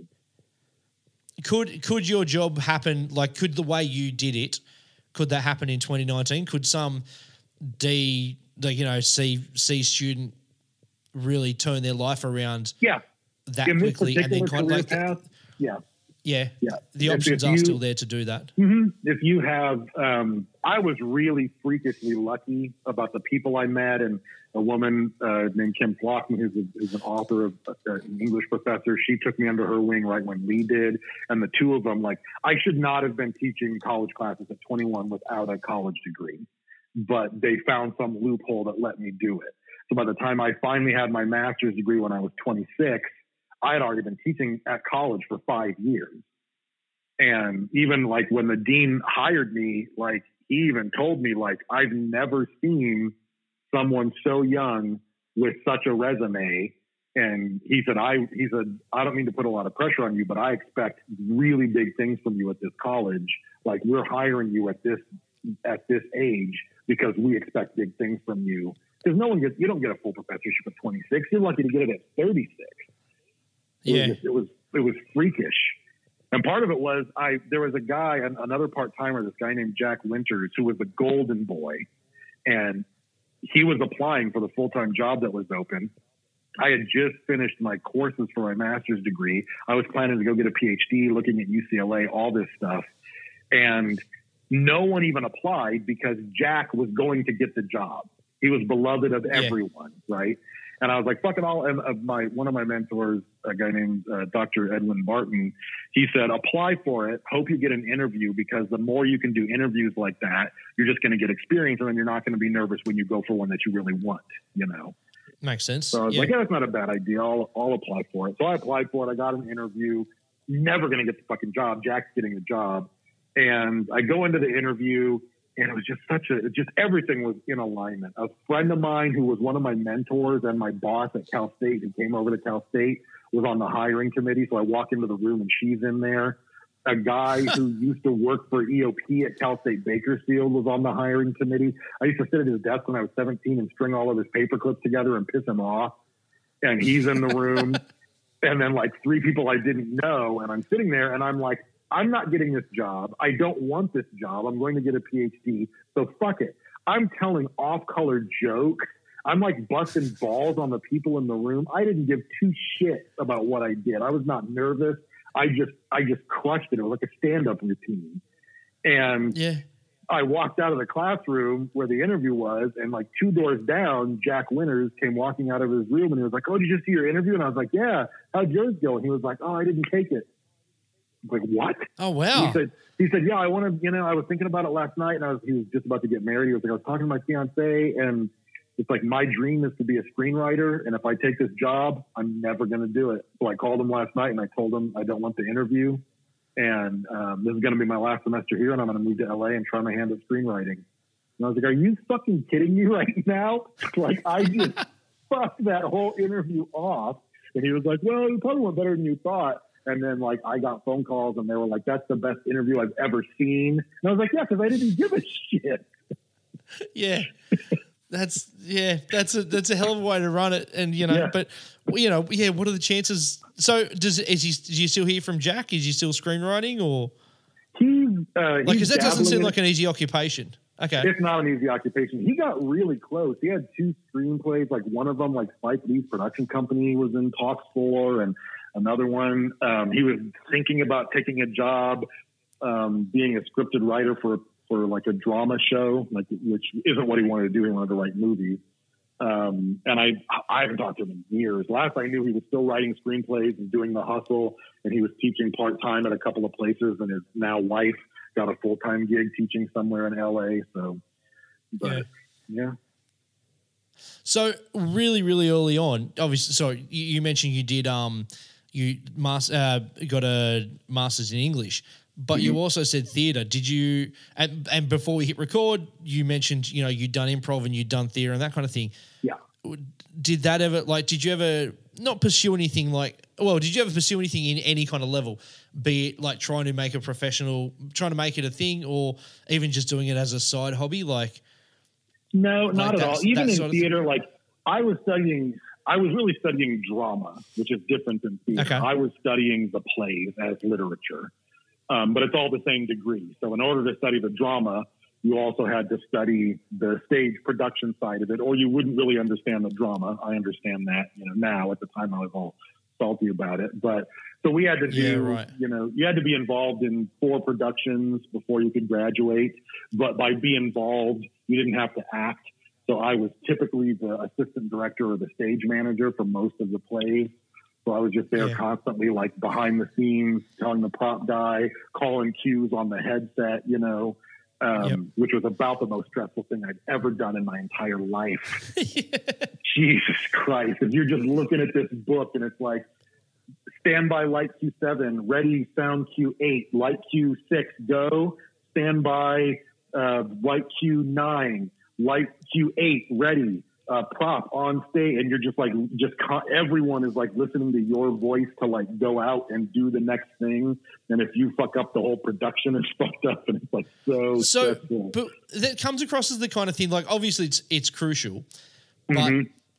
why wouldn't why wouldn't the people that are being asked to do that like why wouldn't they just know that that's what they need to do like so I, and i liken that to like an you know a conductor at an orchestra right. i've never like I, I, get the i get the idea like i get the idea of it but you should all just like coming from playing in a quote unquote like from a rock upbringing playing in rock bands for the last 20 something years you're all in it together you all you all know your Right. parts together like Well, what most- what is the purpose of with most of it, like I would be sitting in the light booth at my at our particular Yeah. theater. I'd be sitting in the light booth right next to the light operator. So that was kind of pointless. They know the lighting cues. They're looking at the stage. The next room over, Right, which okay. you- they could hear our voice because the door leads through us, was the main um, soundboard. So when we called a sound cue, they could hear it whether they were on headset or not, and they're looking at the stage and they know what has to happen. But A, they're Yeah. not paying that close attention half the time. There might not be a sound effect for 27 minutes and their mind is going to wander and they're just going to fucking miss it. But as soon as they're on Right. headset and they hear, you know, they hear standby sound cue 17, they're like, oh, fuck, sound cue, that's me. But then there's also all the people in backstage. There's some sound cues that have to happen backstage, you know, like a fucking thunder rumble from a big metal thing, or and they can't see what's happening. They can't on stage they're behind the scenery. So they're on headset waiting for your call. And it's just a gospel. Like you don't do anything until the call is made, you know? So okay was that makes complete sense yeah totally fun, totally addicting, and probably like I don't like going to the theater now because I hear it. It's like when I'm it for you. sitting when I'm sitting in the stage, as soon as the lights, as soon as the house lights start dimming, I just know somewhere in this building right now someone is shitting their pants and they just said they just said go light Q one and they're staring at their book for the next two hours, stressed the fuck out. And I'm waiting for Yeah. every light cue to fuck up. I'm waiting for every sound cue to fuck up, and I'm just so nervous. The whole it's like really hard for me to suspend disbelief and fall into the play Yeah. because I'm so nervous about the technical side of all of it. But but I never That's really acted. I wasn't, I wasn't an actor. I, I was in two plays in the whole time. I had I had one line.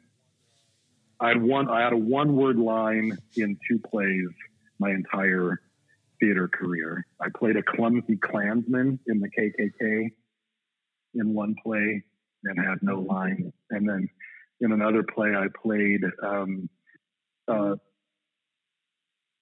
yeah, I was fully full Klan robes, the whole thing. right okay Yeah, our Klan was me, one other black guy, two Mexicans, and three uh, Hispanic females. That was the that was the Klan. wow But welcome to theater. No, all everyone saw was the robes, you know. yeah Um, yep But and then I played a murderous landlord who's I remember all of his lines, and they were Epicurus. It was what sorry Epicurus, the Greek Epicure. philosopher. Yeah, that was the was my- line that was it. Epicurus. it's it's an easy one to remember just right on the back of your hand Yeah, yeah. So, but I did improv. I loved improv. That was really addicting. I did that for years. Um, did some radio, did some talk radio, like late night talk radio, which is why Brent and Brad thought of me to do the podcast because I had already done that. So- a little bit.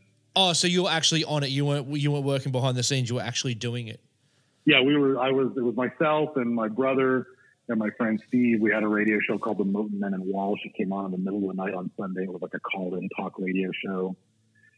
and we did like the voiceover for a couple of like jazz shows that you would record on Sunday and they would release throughout the week or whatever. So how do you fall into that? Like, how, how do you fall into getting a radio show with your brother and you, and a friend? My brother's hustle. He was just endlessly hustling.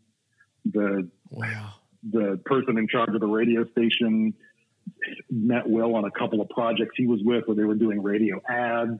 He found out that they had a because you have to pay for your own time slot with ads. They don't sell the ads for you. And he found out that this Okay. late night time slot had a rating of zero, which meant literally no one was listening. And he was mm-hmm. like, So how much do we need to give you in ad revenue to take over that spot where all you're doing is doing reruns? And they were like, just fucking do it. Like give sell ads if you can, just take the spot. So we took the spot and we got it up to a two or something in the course of our two years, which they were pretty blown away by because that's like two percent of the of the radio audience in the town was listening to us with no with like on an AM station in the middle of nowhere in the middle of the night. They're like, I can't believe you got it too. I was like, me neither. That's pretty impressive. Yeah. Yeah. And it was and it was just like there was never a topic or it was just like Mike's on chat or was there a Mike's on, was there call not in. a script but yeah. we would pick a topic. We'd pick a topic, and I mean, a little bit like what we do on Sofa King, because we would pick a topic and we would try to like come in with something to say about it. But the internet was so shitty, and there wasn't much out there. So you'd come in with just nothing but opinions and shit you read in the newspaper or something, you know. Yeah. So, but and it, it wasn't nearly the same structure. Just a lot of stupid skits and us just dicking around and horrible, awkward pauses, and but no one was listening and no one cared. So it was good for us. That's sick. So, uh, you know, one of the like I again from listening to your podcast, especially of late, because you've got a new book kind of coming out, which we can talk about now. Or actually, we'll talk about the new book later. But Okay. like, what what got you dabbling into actually writing fiction? it was always my goal. That was why I wanted to study. I just I love language. I love the written word. I love writing. I think all my time. I love storytelling. I think was what really got me into it in the beginning because I love Dungeons and Dragons. I was always a dungeon master. I loved sitting at the table and putting a story together and watching the characters act things out and see how it unfolds. You know, and then there was the surprise of you know the dice roll made this guy die and I wasn't planning on it, and so that that was kind of cool. It was one part improv, one part writing, but just the idea of telling stories that was really attractive to me. And then my sister got a job working for like Disney for like Buena Vista and Touchstone Television. She wrote for the god awful sitcom Blossom. Um, Yes.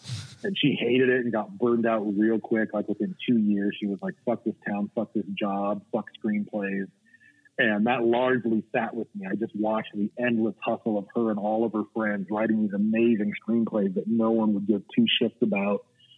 And my brother worked for a production company, and the main producer, he was really good friends with the main producer. And I remember sitting in his office, and a friend of mine went in to pitch a script to him and I happened to be in LA at the time, and my friend had just left, and I didn't even know he was there. And I looked down at my friend, at my brother's friend Mo's desk, and I was like, "Oh, that's so and so screenplay. I know him." And he was like, "Yeah, I know you know him. That thing's a piece of shit." He said, "Let me show you the most valuable thing about this."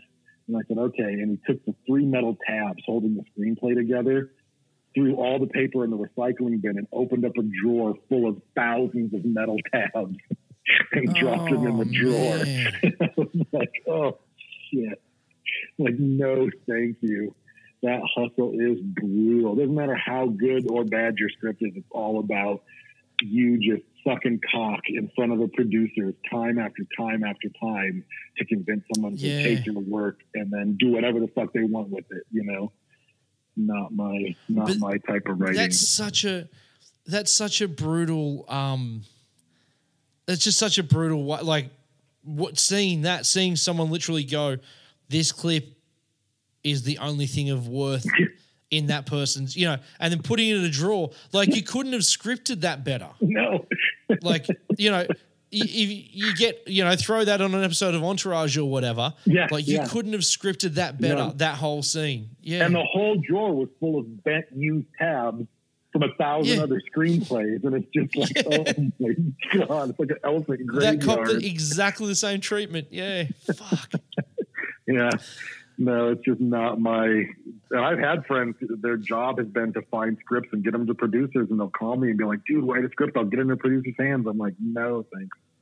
Nope. Yeah. I want I want full creative control of the thing that I'm doing. I want the entire and another friend of mine who did screenplays for a while and so forth. Now he works um, on the Call of Duty franchises. I had him come and do a guest spot in a creative writing class I was teaching and to talk about screenwriting. And he said, I want to start this talk by telling you the most important thing you can ever learn about a screenplay. When you sit down to write a screenplay, a screenplay has one job, and that is the screenplay is a tool that a producer uses to secure funding. Period. That's Right. it. It's Yeah. not a piece of art. It's not your baby. It's nothing else. And whatever you envisioned it to be, as soon as they secure funding, you can go fuck yourself. They're going to do whatever they want to because now they've got their funding. Wow. And I was like, That's a, another harsh slap of reality. Yeah. yeah. And hearing that, it made screenplays make a lot more sense to me. I was like, oh, I could probably do that, but I don't want to.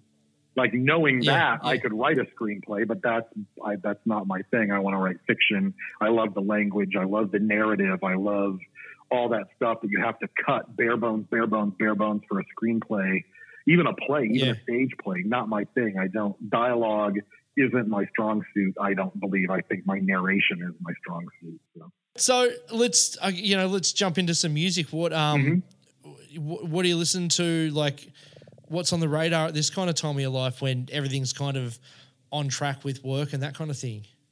Um, I think it's it's kind of torn. I had two songs to round out the five. Um, one of them is a thing that always like when I'm just like raging at the world, which is very common. Um, Yeah. I think the the only thing that really kind of sees me through is Nine Inch Nails. And wow. Okay. if I really had to pick one, I would probably pick Mr. Self Destruct. So how does Nine Inch Nails come into onto your radar? Like, is it just an MTV thing? Like, because it's not like they were really a radio band. No, not at all. Actually, I saw Nine Inch Nails in the back of a shithole club in Ann Arbor, Michigan, where my brother and Fuzzy lived. Before I even knew Yeah. they were Nine Inch Nails, it was probably like a pre-release concert before their first album in like '88, maybe. And I saw Yeah. Trent Reznor and Nine Inch Nails, and they played in this little shitty pizza joint. Um, I didn't even know that was them until like a decade later when Will was like, "You realize that that group you saw when you came to Ann Arbor that was fucking Nine Inch Nails?" And I was like, "Oh god damn, you're right." But uh, my brother, he liked industrial music. He liked KMFDM, and he liked all this German industrial stuff. And I couldn't palate. My palate wasn't strong enough for most of it. But something about Yeah, Nine Inch Nails clicked with me. He Trent Reznor still has even even at his dirtiest still has that songwriter. You know, I- don't want to say pop, but like that kind of that sensibility. Yeah, that yeah, yeah, sure. If you if you filter through if you filter through the noise, there's still a really great. I mean, there's a great song there with the noise. No, but yeah, if but you you filter fil- through it, you filter through the noise and you realize this isn't just noise for noise sake. These are like, Yeah, yeah, you know, yeah. these are layers that he's building and subtracting to create a thing. And it's like I hear people all the time and they're like, Nine Inch Nails is bullshit. You know, give me a synthesizer in a weekend and I'll make a song as good as Trent Reznor. And I'm like, no, but you won't. That's yeah, yeah, that's right. like he's a fucking genius. Like, and when I think about my love of jazz, when I listen to Nine Inch Nails, I hear jazz. Like he's doing things that are experimental and that are just cutting edge, and there's just layers to it and depth to it. And it's not just rage, even though rage is a huge part of it, but the music, it's just like even like for a while I was like really upset all the time and I even talked to my therapist and I was like, you know what, I'm not going to listen to any music that makes me upset because I'm always upset. My blood pressure's high. I'm going to spend like two weeks and I'm just going to listen to music that calms me. And she was like, I think that's a good idea. And about a week into it, I was about to fucking punch the universe. And I put on Nine Inch Nails and it all just melted away. And I was like, nope, got to have Nine Inch Nails.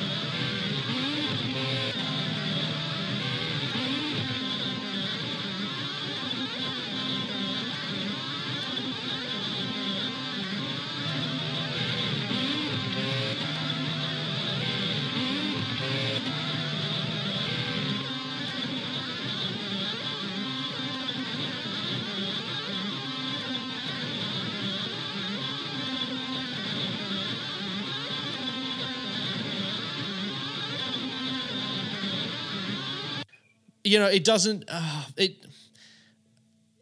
it doesn't scream. Maybe it's the Bakersfield kind of thing, like because like I guess around the. Uh, I mean, a bit later. To me, Bakersfield was always on the map. Pardon me, because of um because of Korn, like yeah, that's it.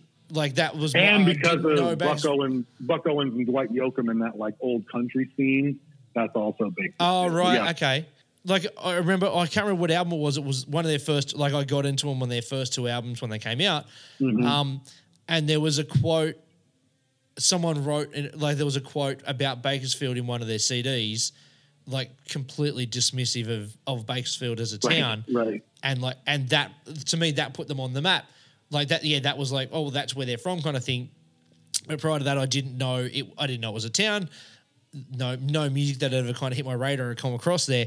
But like, from my small understanding of what I get at Bakersfield now, it makes a lot of sense that a band like Korn could kind of grow out of that, and and like yeah, a band like Korn will grow out of that kind of um, area, and then Right. bands like Nine Inch Nails and, and all those bands of the time that weren't, you know, that weren't Nirvana or weren't Pearl Jam or weren't Soundgarden, who are they, they write a lot of poppier songs. Not that they're pop, but you know, a lot more palatable songs.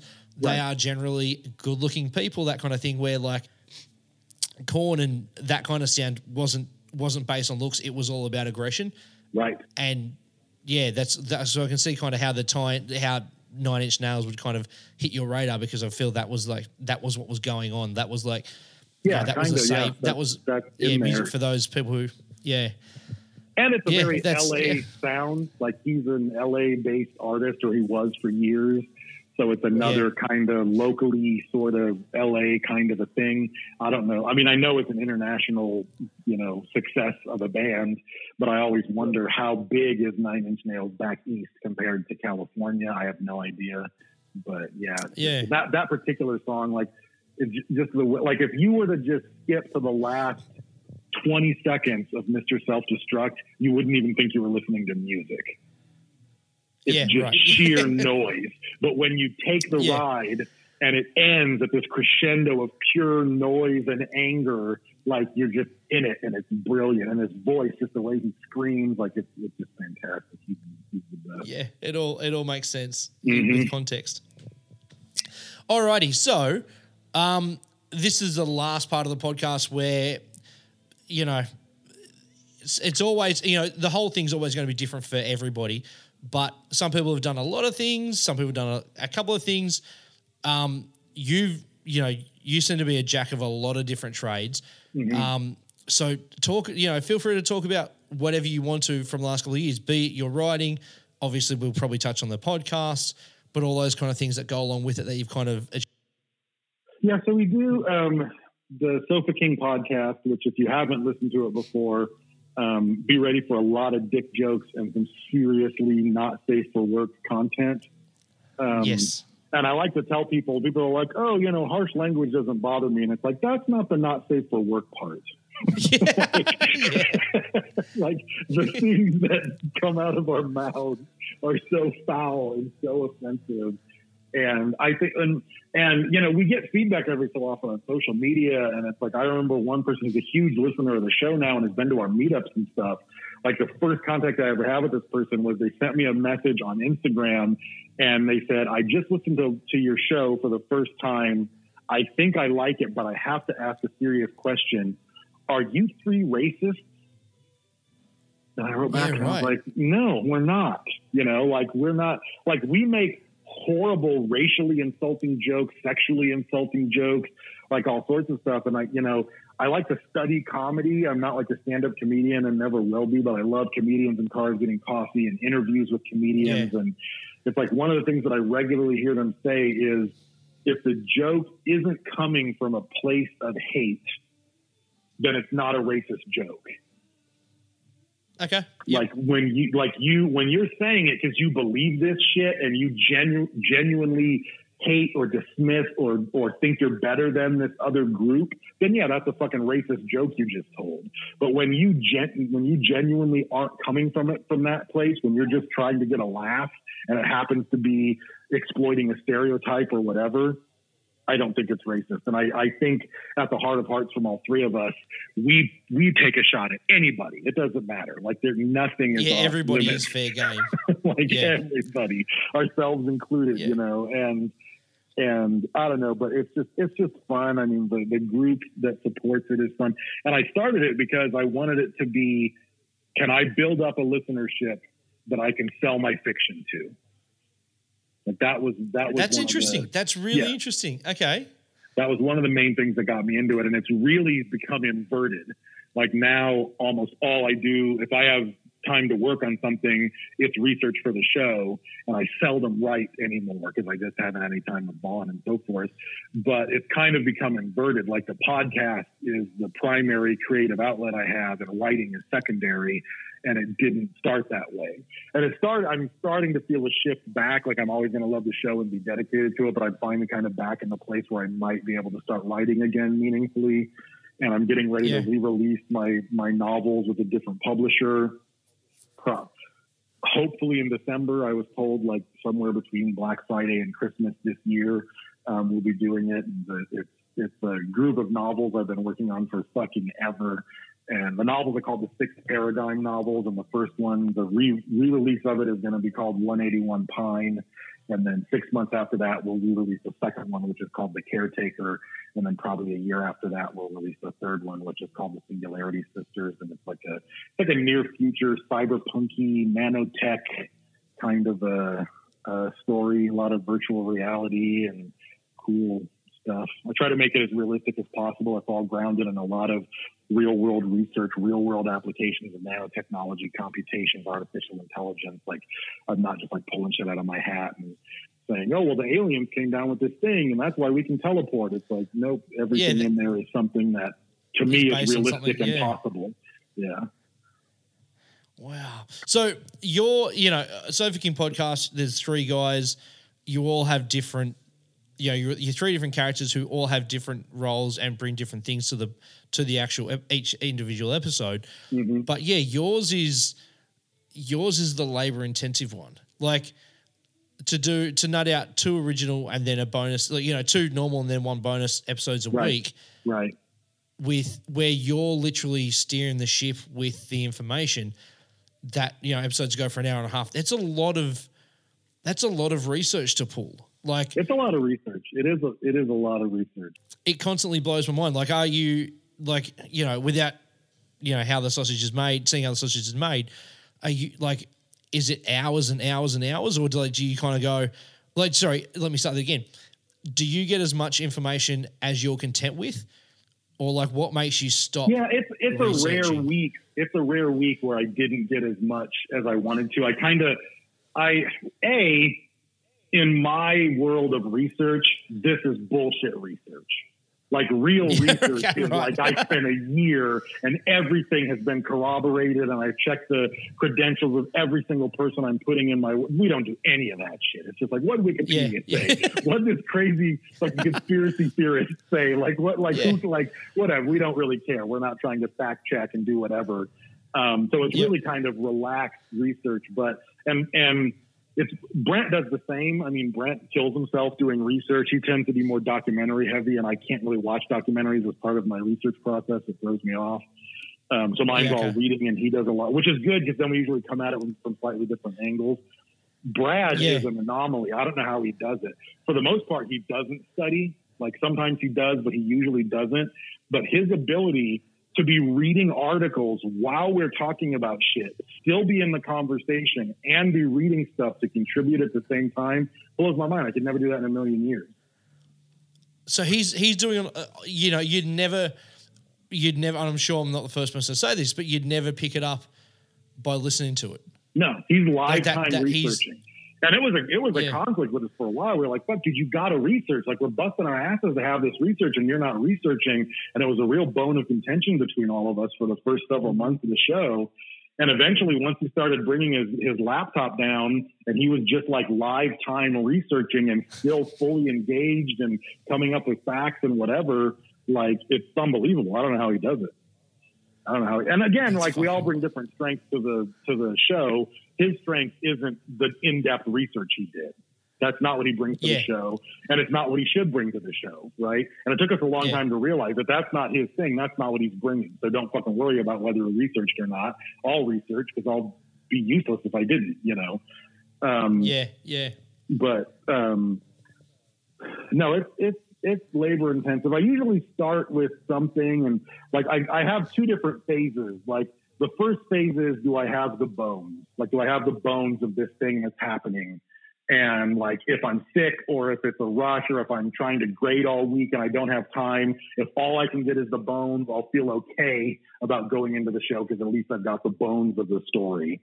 But most weeks, what's ideal is I also have what I call the frosting, which is a secondary level of searches for like the quirky, weird, funky shit, right? So it's like I've got all the basics, but now what are the weird details about this thing? What did the conspiracy theorists think about this guy's death? And are there weird BuzzFeed top 10 weird facts about this guy's sex life? Or are there, you know, and then you start looking for the weird, quirky things. And then I drop all that into my notes along with everything else. But it's like I get that bare bones and then I look for the quirky, interesting, freaky stuff that I can layer on top of it. Um, but uh, usually I have both of those levels and I'm happy going into it, but sometimes I just have that bare bones. Um, but again, that's the beauty of having three people because it's like I'll I'll even text them early on. It's like, guys, I got nothing this week. Like I hope you guys can pick up some slack. And then those weeks, Brad will be like, yeah, I'll definitely do some more research, and Brent will just be nervous about it. And We move on from there.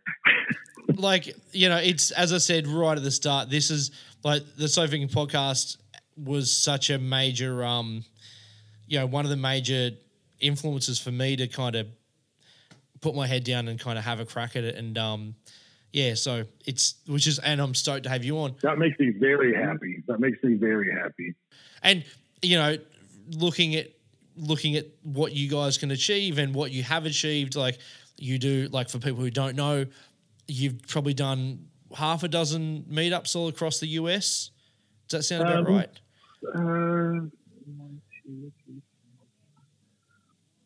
yeah, I guess six or seven, like a smaller one here in town, a couple in Anaheim, a couple in Kansas City during the, the Paracons, and then Chicago and New oh York. that's right Yeah. Chicago- yeah We were Like- supposed to do one in New Orleans, but shit just all went south and we weren't able to go. And we felt so horrible because people had already booked tickets, like airplane tickets to fly to meet us. And I don't even remember what happened. I, I think it was maybe right when my brother killed himself. And it was just like, I, I'm not doing anything. I can't remember the timing, but something huge was happening. And I was like, this just isn't going to go down. Um, but you know what like if you're in you know if you if you got tickets to new orleans i'm sure you'll it's a bummer but i'm sure you'll that's make exactly what we said. You're still going to fucking New Orleans, so shut your mouth about it, you know. Yeah, yeah. So the other, um, before we, I guess before we wrap it up, one thing that's always interested me is, um, and you you cop a lot. Well, I feel like you not cop a lot of shit for it, but it's always brought up and always kind of. Yeah, it's it's a it's a weird point of contention. I'll word that a lot better eventually, but um, you're you're a very vocal vegan or, or Yeah. plant based eater Mhm. um, talk me through like if if it's not too personal talk me through kind of that evolution how that kind of came of, came about it was a long evolution. Actually, the part of the craziness of my day was, as you know, we talked about it before the show, was I had to get uh, two of my dogs had to get dentals, which if you don't have a dog, they fully have to, you know, knock them out and, you know, do blood tests. And it's just like a, it's more intensive than it would think. Like, oh, I'm going to the dentist to get my teeth cleaned. They like fully have to knock them out. And one of my dogs is 15, so that's kind of sketchy for a 15 year old dog, you know. yeah Um, but Priscilla, the dog who got her teeth cleaned today, I, I remember um, years and years and years ago, um, I was, uh, I read a story that said that there was an article and it was talking about pigs, and it said that they they had developed some kind of a basic IQ and creativity test that they could give to like really lowly intelligence animals, and they gave it to pigs, pigs, horses, dogs, um, cats, and human babies that were one year old, two year old, three year old, and four year old. And the only Okay. thing that scored higher than the pig was a four year old human.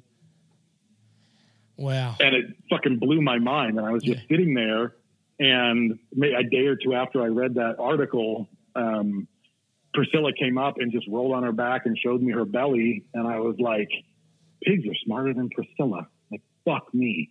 I was just like, I Yeah.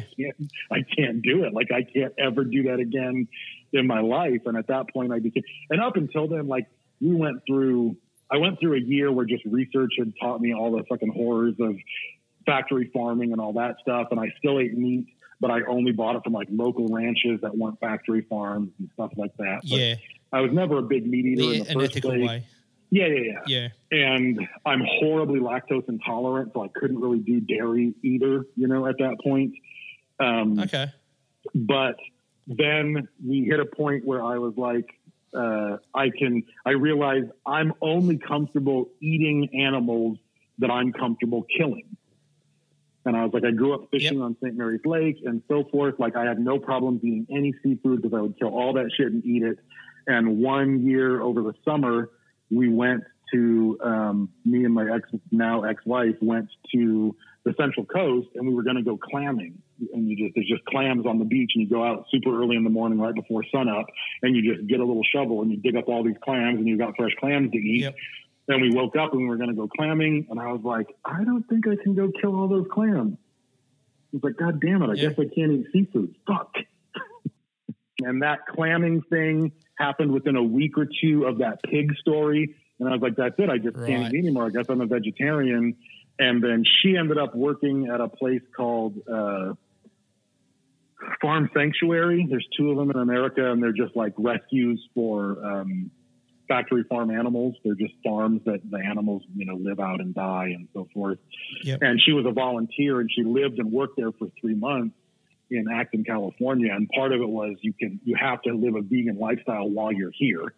Um, Right. Okay. you don't have, you know, otherwise you don't have to, but while you're here, you have to. And she was like, so I'm going to have to do that. And then as soon as she said that, I was like, you know what? I'm a bitch. Like I'm saying all this stuff about animals and all this stuff, and I'm still eating eggs, and every so often I'll still do dairy and whatever. And I was like, yeah, that only makes sense anyway, because if I'm going to put my money where my mouth is, fuck being a vegetarian, because you're a bitch. I was like, I got to Yeah. go. I'm all in, or I'm not. You know, because it's an ethical thing. A lot of people do it for the environment, especially now that's becoming huge, like just an environmental or a health thing, but it's not an ethical Yeah. thing about animal treatment. But for me, and I just, I realized, and somebody asked me, I don't know, three or four years ago, they were like, why are you a vegan? And I really never had a good answer. And I surprised myself. And I just said, you know what? I just made the decision that I want to live a life that never harms another living creature again. Yeah. And I was like, That- that's pretty much that makes that- sense. That does it. Like that's that's it. And it's becoming much easier. Like the it's becoming so popular and so calm. It's it's crazy, crazy what's happened in the last two or three years. Yeah. So what's before we before we wrap it up? What's your favorite? What's the go to spot if you're in Bakersfield or or, or alternatively in LA? What's what's the go to vegan spot? Um, in oh God, I can never remember the name of the place in LA. There's a place, cafe something. It's, like, it's a little chain. Um, I'd have to to look it up. Um, it started in Palm Springs, and there's two or three of them. There's just fucking lines out the door. People who aren't even vegan because the food is just incredible. And I remember I was at a work. It's going to kill me because a- I went. I only went there recently. Ah, is it Earth Cafe? nope, No. Nope. Fuck, it's gonna drive me nuts. Um, but I went. There was one in Palm Springs, and I went to a conference in Palm Springs, and it was just in some little ghetto bullshit strip mall. And I was like, "This is not going to be Yeah. as good as the ones in LA." And I went in there, and the food was just astoundingly better than any of the other ones that I'd been to. And when the person came back out, I was like, "This food is so much better than the ones in LA. Like, what is the difference here?" And she said, "Oh, because the the creator of the franchise lives in Palm Springs, and she's the one that just cooked your burger. She's a chef." And I was like, "Oh, fucking Wow. that makes sense." but in Bakersfield, there's a place called the Hens Roost, and they run all the farmers markets in Bakersfield, and they have like a vegan restaurant that's just un- unbelievable.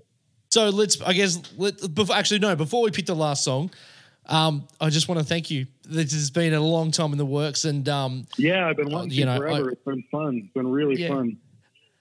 Yeah, and um, I, yeah, I really appreciate you know you spending the time because I understand how busy you are, and that completely makes sense. Um, and I'm stoked we got it to kind of happen. So yeah, And the next time, the next time you're in California, you need to give us a shout Oh, out, and we'll yeah, absolutely. I'll Yeah. make the trip. It's only like two yeah, hours. sure. From LA, Two hours. Yeah, LA to yeah, Bakersfield. pe- depending on traffic, it's about two hours. When I used to get to UCLA, cool. sometimes I get there in an hour forty five minutes. It depended on the traffic. Sometimes it'd be four, Uh, depending on the traffic. Yeah, well, the other end of the extreme. Yeah, Yeah, yeah. So, what are we going to go with musically? So my last song, I think I'd be remiss if I didn't include someone who's like a huge influence on me musically, um, which is Tom Waits. Um, Oh wow. Okay. yeah, and uh, again, like it was like picking a favorite Prince song, picking a favorite Tom Waits song is almost fucking impossible. Um, and I was just kind of shifting through. I had like a little Tom Waits playlist, and I was flipping through it Yeah. and waiting for the one that resonated the most. And I think it's Yep. um, it's from Blue Valentine, and it's twenty nine dollars.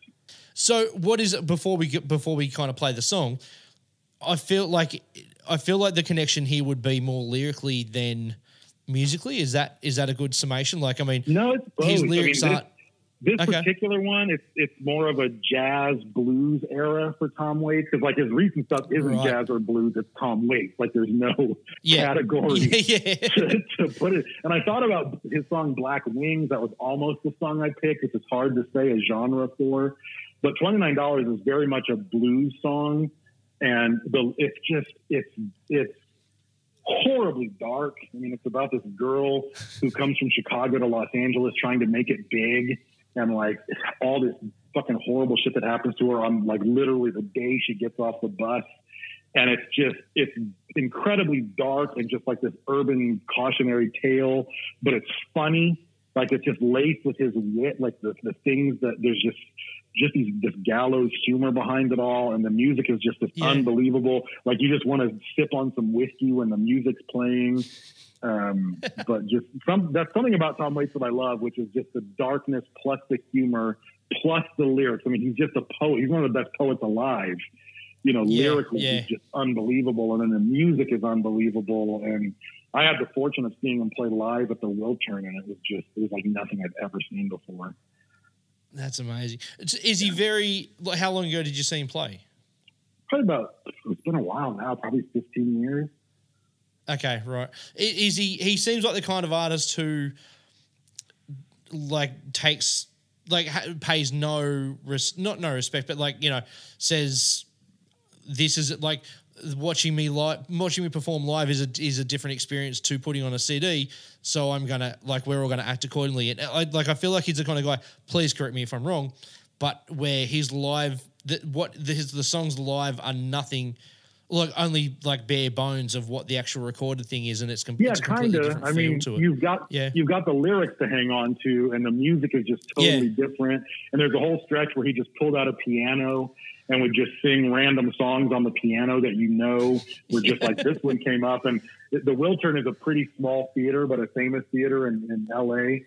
Um, yeah, and someone in the audience when he was like like he was playing between songs and he stopped and he was like you know uh, Christ what should I play next you know? And he's sitting there thinking about it and someone from the audience like screamed out a song and he just kind of chuckled you know and he said something like uh, you know well the, the problem is you know songs are kind of like ex-girlfriends. You might you might remember their moves in bed but you can't quite recall their names. And he was just like basically saying wow. he was like basically saying that's a great song. I don't remember the fucking lyrics, you know. yeah. And he just played what he wanted, and the band kept up, and it was it was unbelievable. Fucking, that's amazing. Hey, what a way to end it. Again, thank you very much. Um, Thank you, man. It was Yeah, great. I really appreciate it. okay.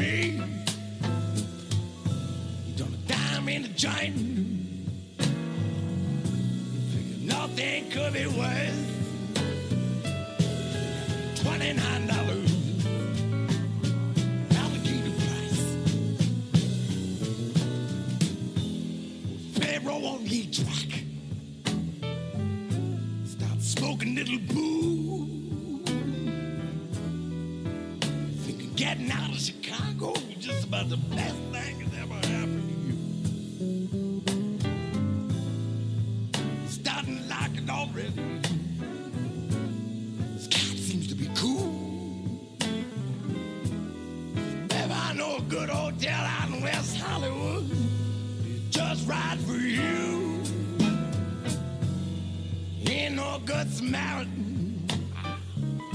He gonna make sure he's reimbursed. Got more than twenty nine dollars.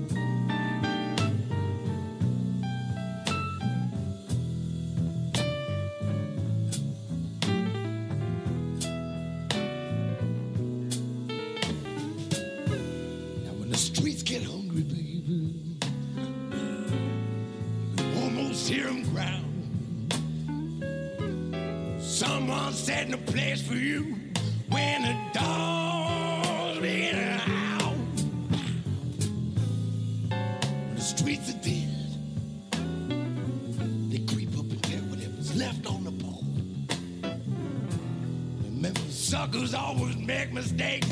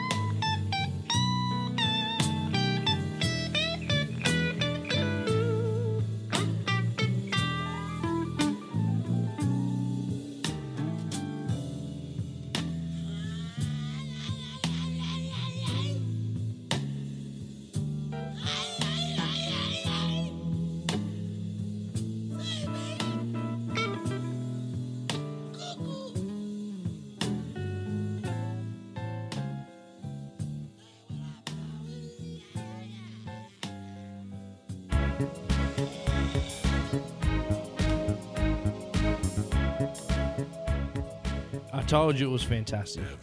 Your boy doesn't lie.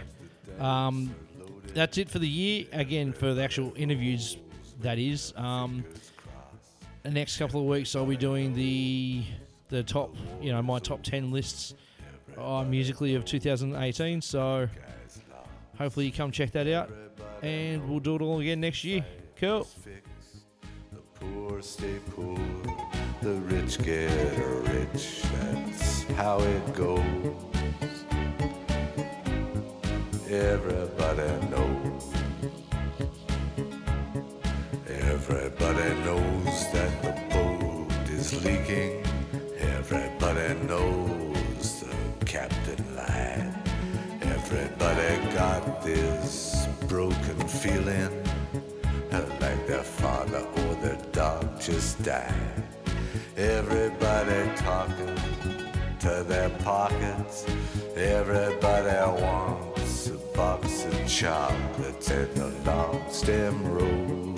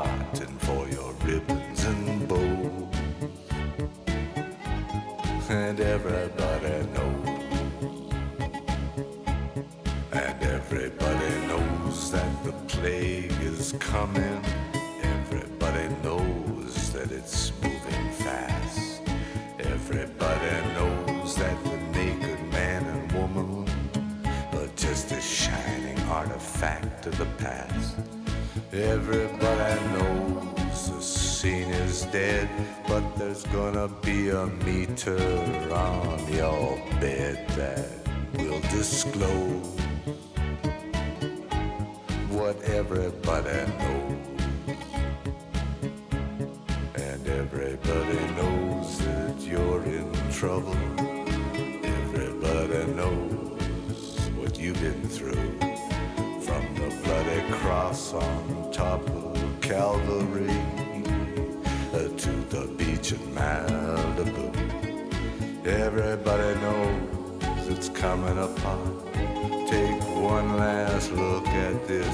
Sacred Heart.